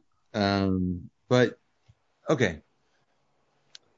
I don't think this film was made to showcase a bunch of special effects. Um, I, I, I think the filmmaker Ti West saw an opportunity to delve into an actual real event and explore it from a horror standpoint, a horror filmmaking standpoint, which everything, the Powers Boothe film, everything had been done before had been very documentary, uh, very not fictionalized. And, uh, I, I personally think he did it very good. But let's finish the film. Uh, Jake heads over to the father's cabin where the old man has Sam tied up, the journalist. Father sits laid back in his chair and waxes some more fancy words about giving the community all he could, including a way out. They were going to change the world. Eden Parish was only the beginning. Why couldn't you just leave us alone? He asked the men. We actually get asked that question a lot when we're interviewing folks for the Cigar Podcast. Uh, why couldn't you just leave us alone? Um, but because we're hard hitting cigar media, we, we can't leave these guys alone. The father blames Sam and Jake for all of this. They're responsible for all this death, not him. None of those people had to die, Jake yells. Everybody dies, friend. And greater love hath no man than this, that he laid down his life for his friends. That's John fifteen thirteen. Are you guys taking notes here on friendship? Yes. Actually, we just got a Simon Voorhees. Wait, Vor, not Voorhees. It's spelled Simon C Y M E N Vorhers V O R H E E R S says hi from Australia, and I said hi from Texas. And you're still wrong, Ted. I'm not wrong. Eli Roth wrote this damn thing with Ti West. Keep going. I there's there's no. I just wanted to give a shout out to our Australian dude. Good Actually, morning. Because you're Good fucking cool. uh, Good Monday That is morning correct. to you there in Australia, Simon. I did. I did do a search quickly on Google. Tut is correct. what? Eli Roth was part of the screenplay because he wanted to If you- if you showcase put in death fact and gore. Movie writer, both Ti West and Eli Roth pop up. Thanks All for joining, Simon. I hope everything is well there down The under. Google wouldn't lie to us. This is why you don't want Tut doing research because Tut digs up the facts. I wouldn't go that far, but we'll we'll, we'll stick with Cody, cab, Facts. now. Helicopter, Cody. history will be kind to my uh, take on this film. Uh, you guys taking notes here? No. I have a pen. This old fucker is crazy, the father, but that doesn't mean all his ideas are cuckoo. Especially his ideas about friends. And then the father leans over, does a line of cocaine before pulling out a revolver and blowing Kane his style. own brains Wait, out. wait, no. And Kane eating the style, which I can totally get right now. He eats not that man bullet. enough do cocaine. hey, hold on. Yeah, you wish. Dude, if you're doing cocaine, the worst you would do is clean up the around the corner of No Hope. You're not shooting yourself. My only Yeah, but what I really like is the fact that he does that coke and it literally has zero effect. my only my only problem whatsoever with the scene was that the fat elderly father sat there unarmed during this entire time and I didn't get why Jake filming him didn't bum rush him I'm rushing. I know. and take and just take him out, just punch him out. Well, my problem is, is they go to a place that has guys with AK-47s. I'm sorry, they didn't have a secret conversation off to the side with their camera rolling the whole time. As They're Jake- like, I saw Jake, only two guards with guns. We can take them. as Jake from State Farm or Jake from Vice Media is filming this guy with nothing. It's an old. Rush that fucking fat I was dude. waiting for him to just use the camera to bludgeon him to death. He's in his exactly. He's in his late, and trust me, I've lifted that Panasonic or Sony Z5U. You can use that as a bludgeoning weapon. It's an old fat guy doing coke. You could just run over there, punch him out. End of story. He just. I mean, honestly, there. I don't know why Jake didn't say that. If you move, I'm going to beat you to death with my camera. No, the father pulls out a Cody gun. style. The father pulls out a giant ass fucking revolver, which. But I also want to point out, you know, we've seen the the compound and we've seen their buildings. Somehow they found this building that apparently has a 30 foot gap in it between him and the where the father is sitting. I'm like, no, they didn't build giant buildings. They don't have that. These were sim- these were simple folk. The I'm just fact saying- that there was somehow a 30 yard gap at this point, I won't be able to reach him before he gets a gun. I'm just saying, I'm with Cade. You could you could bum rush this dude, and bum rush that dude, knock it's over. cocaine straw out of his nose, and just beat him into a fucking pulp at this point. He's a bad guy. Well, he's in his late 60s. You could probably bum rush him, do a line of coke, and then beat him up for the gun. But he doesn't. He just waits for him to shoot him, and he doesn't. He just pulls out the gun and blows his fucking brains out, Don't waste the coke. which is another really Waste good the coke. special effect shot. Oh, it's a great special effect shot. The aftermath of this shot. Now, I, you know, I'll give Eli Roth shit about just being for the gore. I think that that I'm. I shouldn't say this. I shouldn't say this, but fuck it, I'm going to. I think Eli Roth has got his history because of the gore. I mean, he's just a gore specialist. And um, my big, uh, my big pet peeve is just showing gore for gore. But in this movie, the gore was all in context. It was even the stuff that I disagree with. It was all shot in context. So it's hard to be like, hey, it's just Eli Roth in it. But man, this scene, even the the throat slit scene, the self immolation was beautiful the way it was shot. Uh, and this scene was a masterpiece in all of the just all of the swallowing the bullet shots. This thing was just nasty. And not only that, because like you know, you think back to the Godfather scene when you got the the brain splattered across the wall. This shows the aftermath with the blood dripping out of the nose. It was just gory and beautiful. Am I wrong? No, I'm not. I think you're wrong that Eli Roth had anything to do with this movie. I think he cut a check and lended his name to this thing, and and the It's film. on the fucking screenplay. no, This has Eli Roth's thumbprint all over it. I haven't seen anything that led me to believe that he had anything to do with the screenplay. That was something you guys said, but I'm gonna go fake news. uh, which So one's Sam- alive, Robert or Siskel? Eagle, Eager, So Sam and Jake homemade. Cody's actually holding it up right now on the See? screenplay. The Ty screenplay. West, Eli Roth. the day is mine.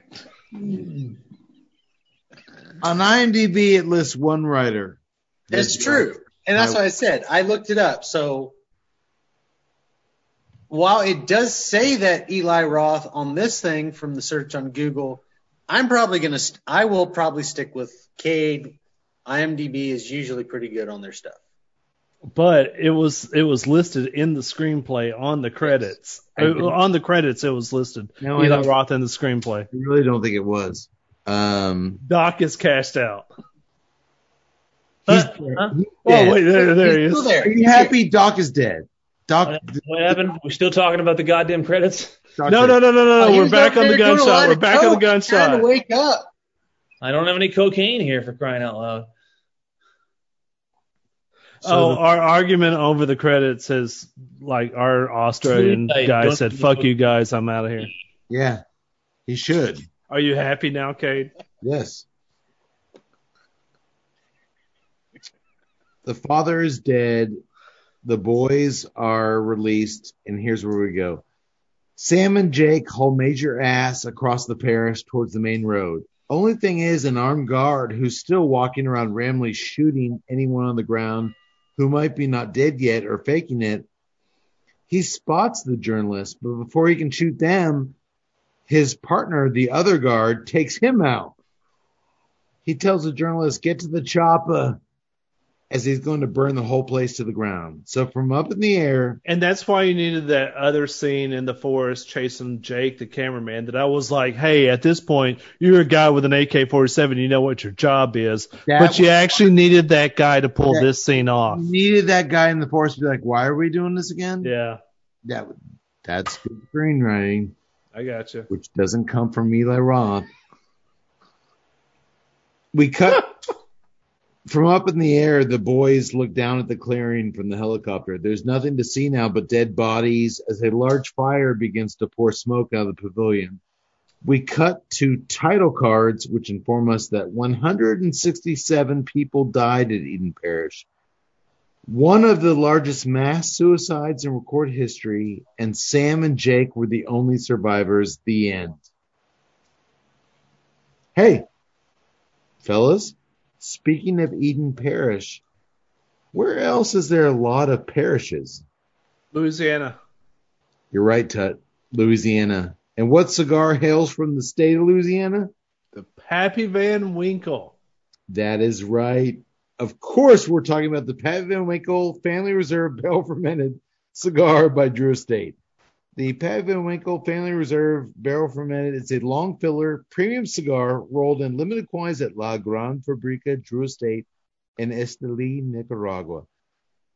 Yak boy, don't you wish we were back there right now? Do. Shooting hoops. Yeah, we do. Shooting hoops, Shooting hoops. showing the kids how it's done. Heat barrel fermentation is the key process that makes this expression vastly different from anything else on the market. Hand selected leaves from Kentucky are packed into small torquettes or bundles of tobacco for those of you who have not been to Cigar Safari, which are then loaded strategically into oak bourbon barrels. Water's then added. Well, immense pressure is applied to the torquettes via railroad jacks, not jumping jacks, not car jacks, not. Well, that's the only. Cracker Jacks? No, God no, doctor. Railroad jacks. The tobacco is removed two, three times per year, shaken out, then repacked. The total process of fermentation takes 12 to 18 months. That's more than baking a baby in your fucking oven, leaving a truly unique flavor profile and aroma. The Pappy Van Winkle's Family Reserve Barrel Fermented is now available at brick and mortar Drew Diplomat retailers everywhere. And if you'd like to smoke the unique pig size Vitola of the Pappy, head over to pappyco.com where the sisters will graciously let you buy that cigar. It's the only place you will find it at pappyco.com. Woohoo! Let's talk about the acting. I thought AJ Bowen and Joe Swanberg did an excellent job as the vice journalist. They came across very naturally as close friends who had been through some shit together, and I completely bought them in their roles. They convey they convey their close history without ever really talking about it, which is on film. That's great when you can just get a bond without having to give us some kind of backstory to it. I wonder if that's because they've done so many projects. Like you I said, this is. is a circle that's done Yeah, a lot of projects Yeah, no, together. but I believed it. I believed these guys knew each other and they'd done some things. Amy Amy Seamitz or Simitz or whatever the hell her name is was a revelation to me as Caroline. I thought her sober, peaceful hippie chick vibe 100%. I bought it as well as when she goes apeshit, frantic psycho bitch at the end. And I bought all the subtle transformations she undertakes in between. She was brilliant. Loved it. And obviously, as we mentioned earlier, Gene Jones as the father is simply terrific. And I think his performance alone is reason to watch this movie if you're a if I was sober enough to stand up and if clap, you're I an up and would. coming actor, you need to watch this movie because this, this is acting 101. You need to God, watch. Jones And if was you so are, and if you And are, and if this movie wasn't a horror movie, he would have won awards for this. well, he did get a nomination from Fangoria for their Chainsaw Award for this. Again, Oh, really? again, yes. If this wasn't a horror movie, he would have gotten like real awards, not Fangoria awards. Well, Hey, some mention's better than no mention. Agree. Well acted by everyone. Everyone's phenomenal. Let me put it to you this way: at least this, at least Gene Jones got an, uh, a nod from Fangoria. That dude who played the sidekick in uh, uh, Bone Tomahawk, he didn't even get mentioned for best acting. Uh, he got beat out by Stallone in Ro- in Apollo. I'm Again, still bitter about that. again, Tut, I we drink so much I don't remember Bone Tomahawk.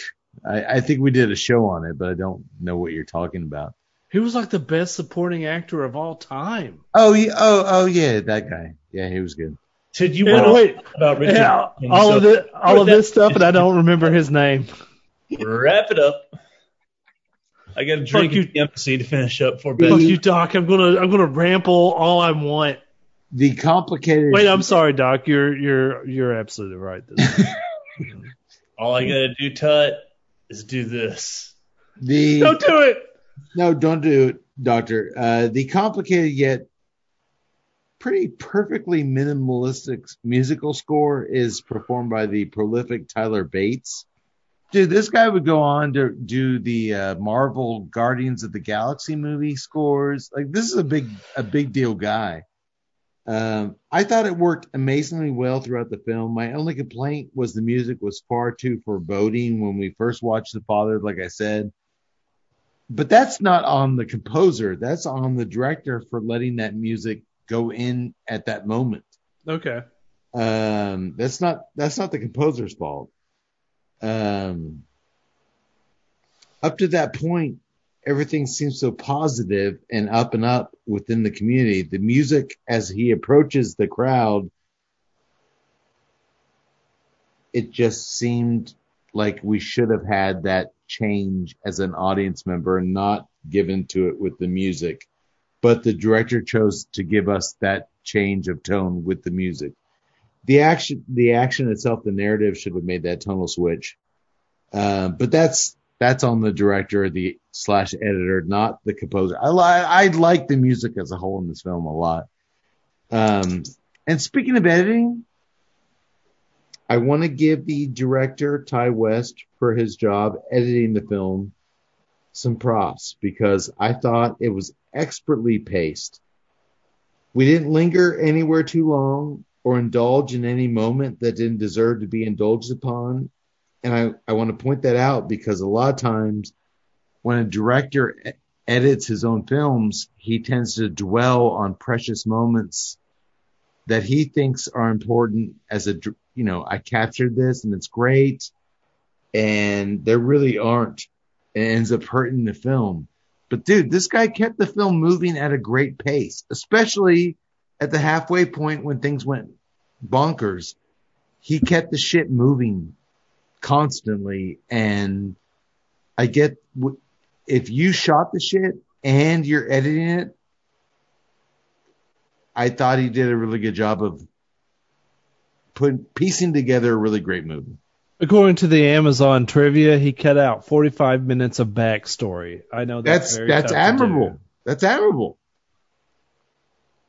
The fact that he, if he cut out 45 minutes and made this the fast paced thing that he is, that's admirable. It's tough to do. Especially when you're the director and you get attached to these moments. It's your baby.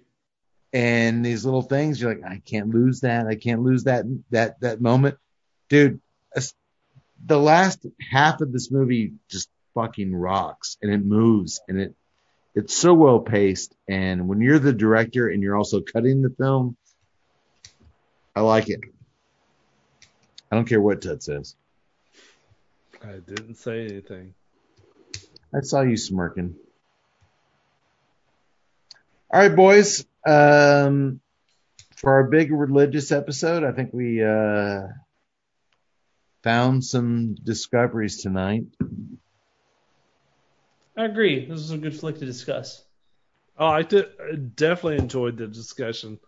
Enjoyed the movie as well.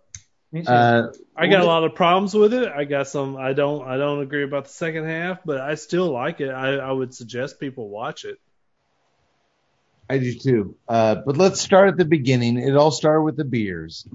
Uh, Tut, your beer was cocoa, Man, I, dude, the heavy, the cocoa it- nibs of the slipping into darkness. I'm gonna. I'm gonna go. Even though I was skeptical at first, and I didn't like it at the first deal. The first shock was like, "Ugh, this sucks." Oh wait, this is good. And then of course, you know, four into a 10.5 ABV. Oh, this is a great beer. yeah, and it played well with the cigar. It played great with the cigar.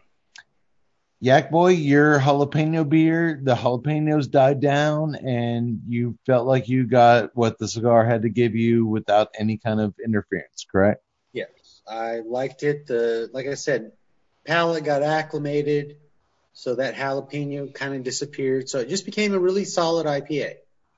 I, I'm, I can't complain about that. But Brimstone worked beautifully with it. I don't think they conflicted. I don't think they hit anything. No, this this cigar that this cigar that can play uh, with anything you throw at it.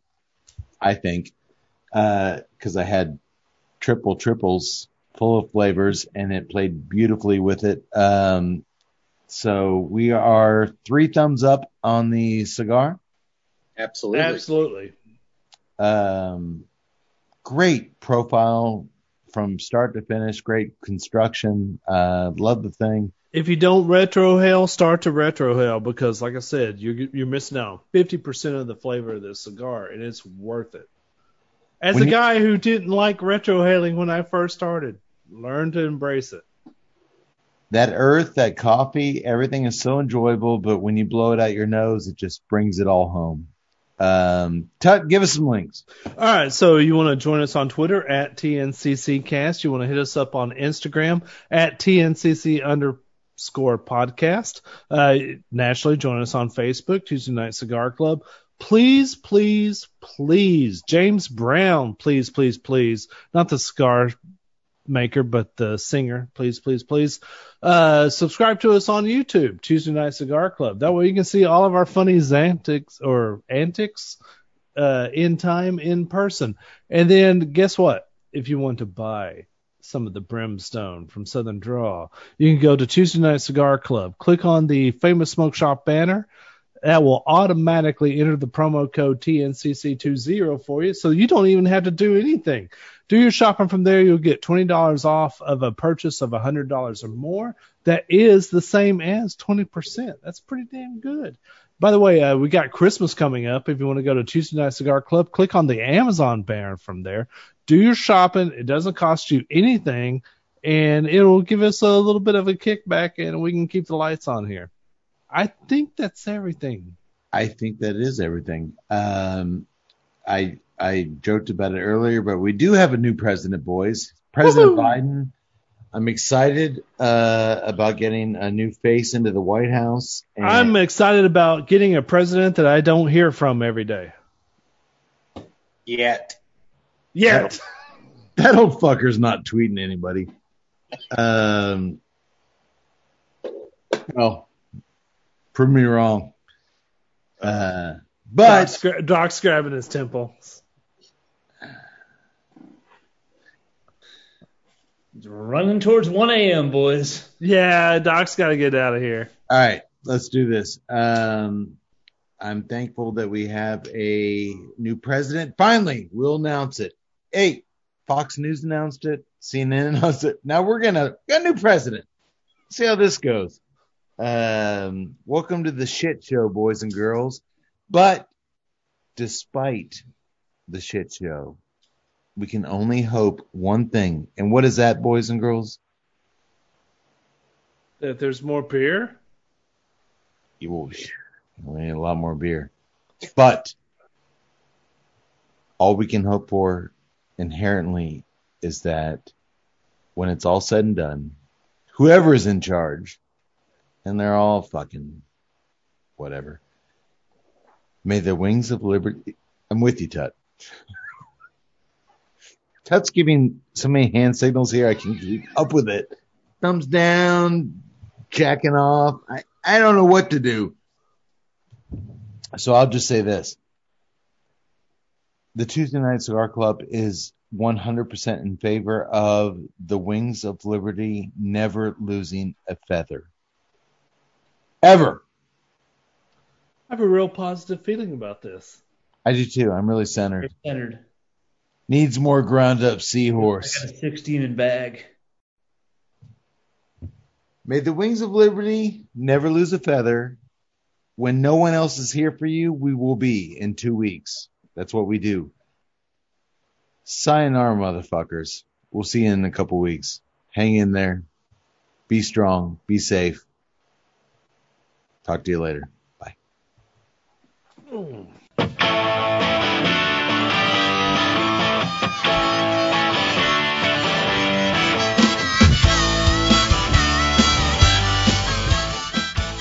more about the time I got lured into a religious cult, sold all my belongings, and moved to Honduras only to find out that the leader wanted to chop off my ding dong and give me a bowl cut hairdo. Well, I quickly tucked my sacred serpent between my legs and hightailed it back to the States. Nobody takes a pair of scissors to my ding dong or my beautiful thick locks. I gotta tell you folks, I have lived one hell of an exciting life. Anywho, to learn more about the cigars enjoyed on tonight's episode, you can visit www.southerndrawcigars.com. For more on O'Brien's Irish Pub, the live music leader in Central Texas, please visit o'brienstemple.com and download their free smartphone app where you'll find full beer listings including over 40 on tap, menu information, and a calendar of upcoming live events. To listen and purchase music heard on tonight's program, check out www.fritzbeermusic.com. Thank you for listening to the Tuesday Night Cigar Club podcast. This is Keith A. Howell saying until next time, friends, unless we see you sooner at the pub. So keep it smoky, and for God's sake, keep it ballsy as well.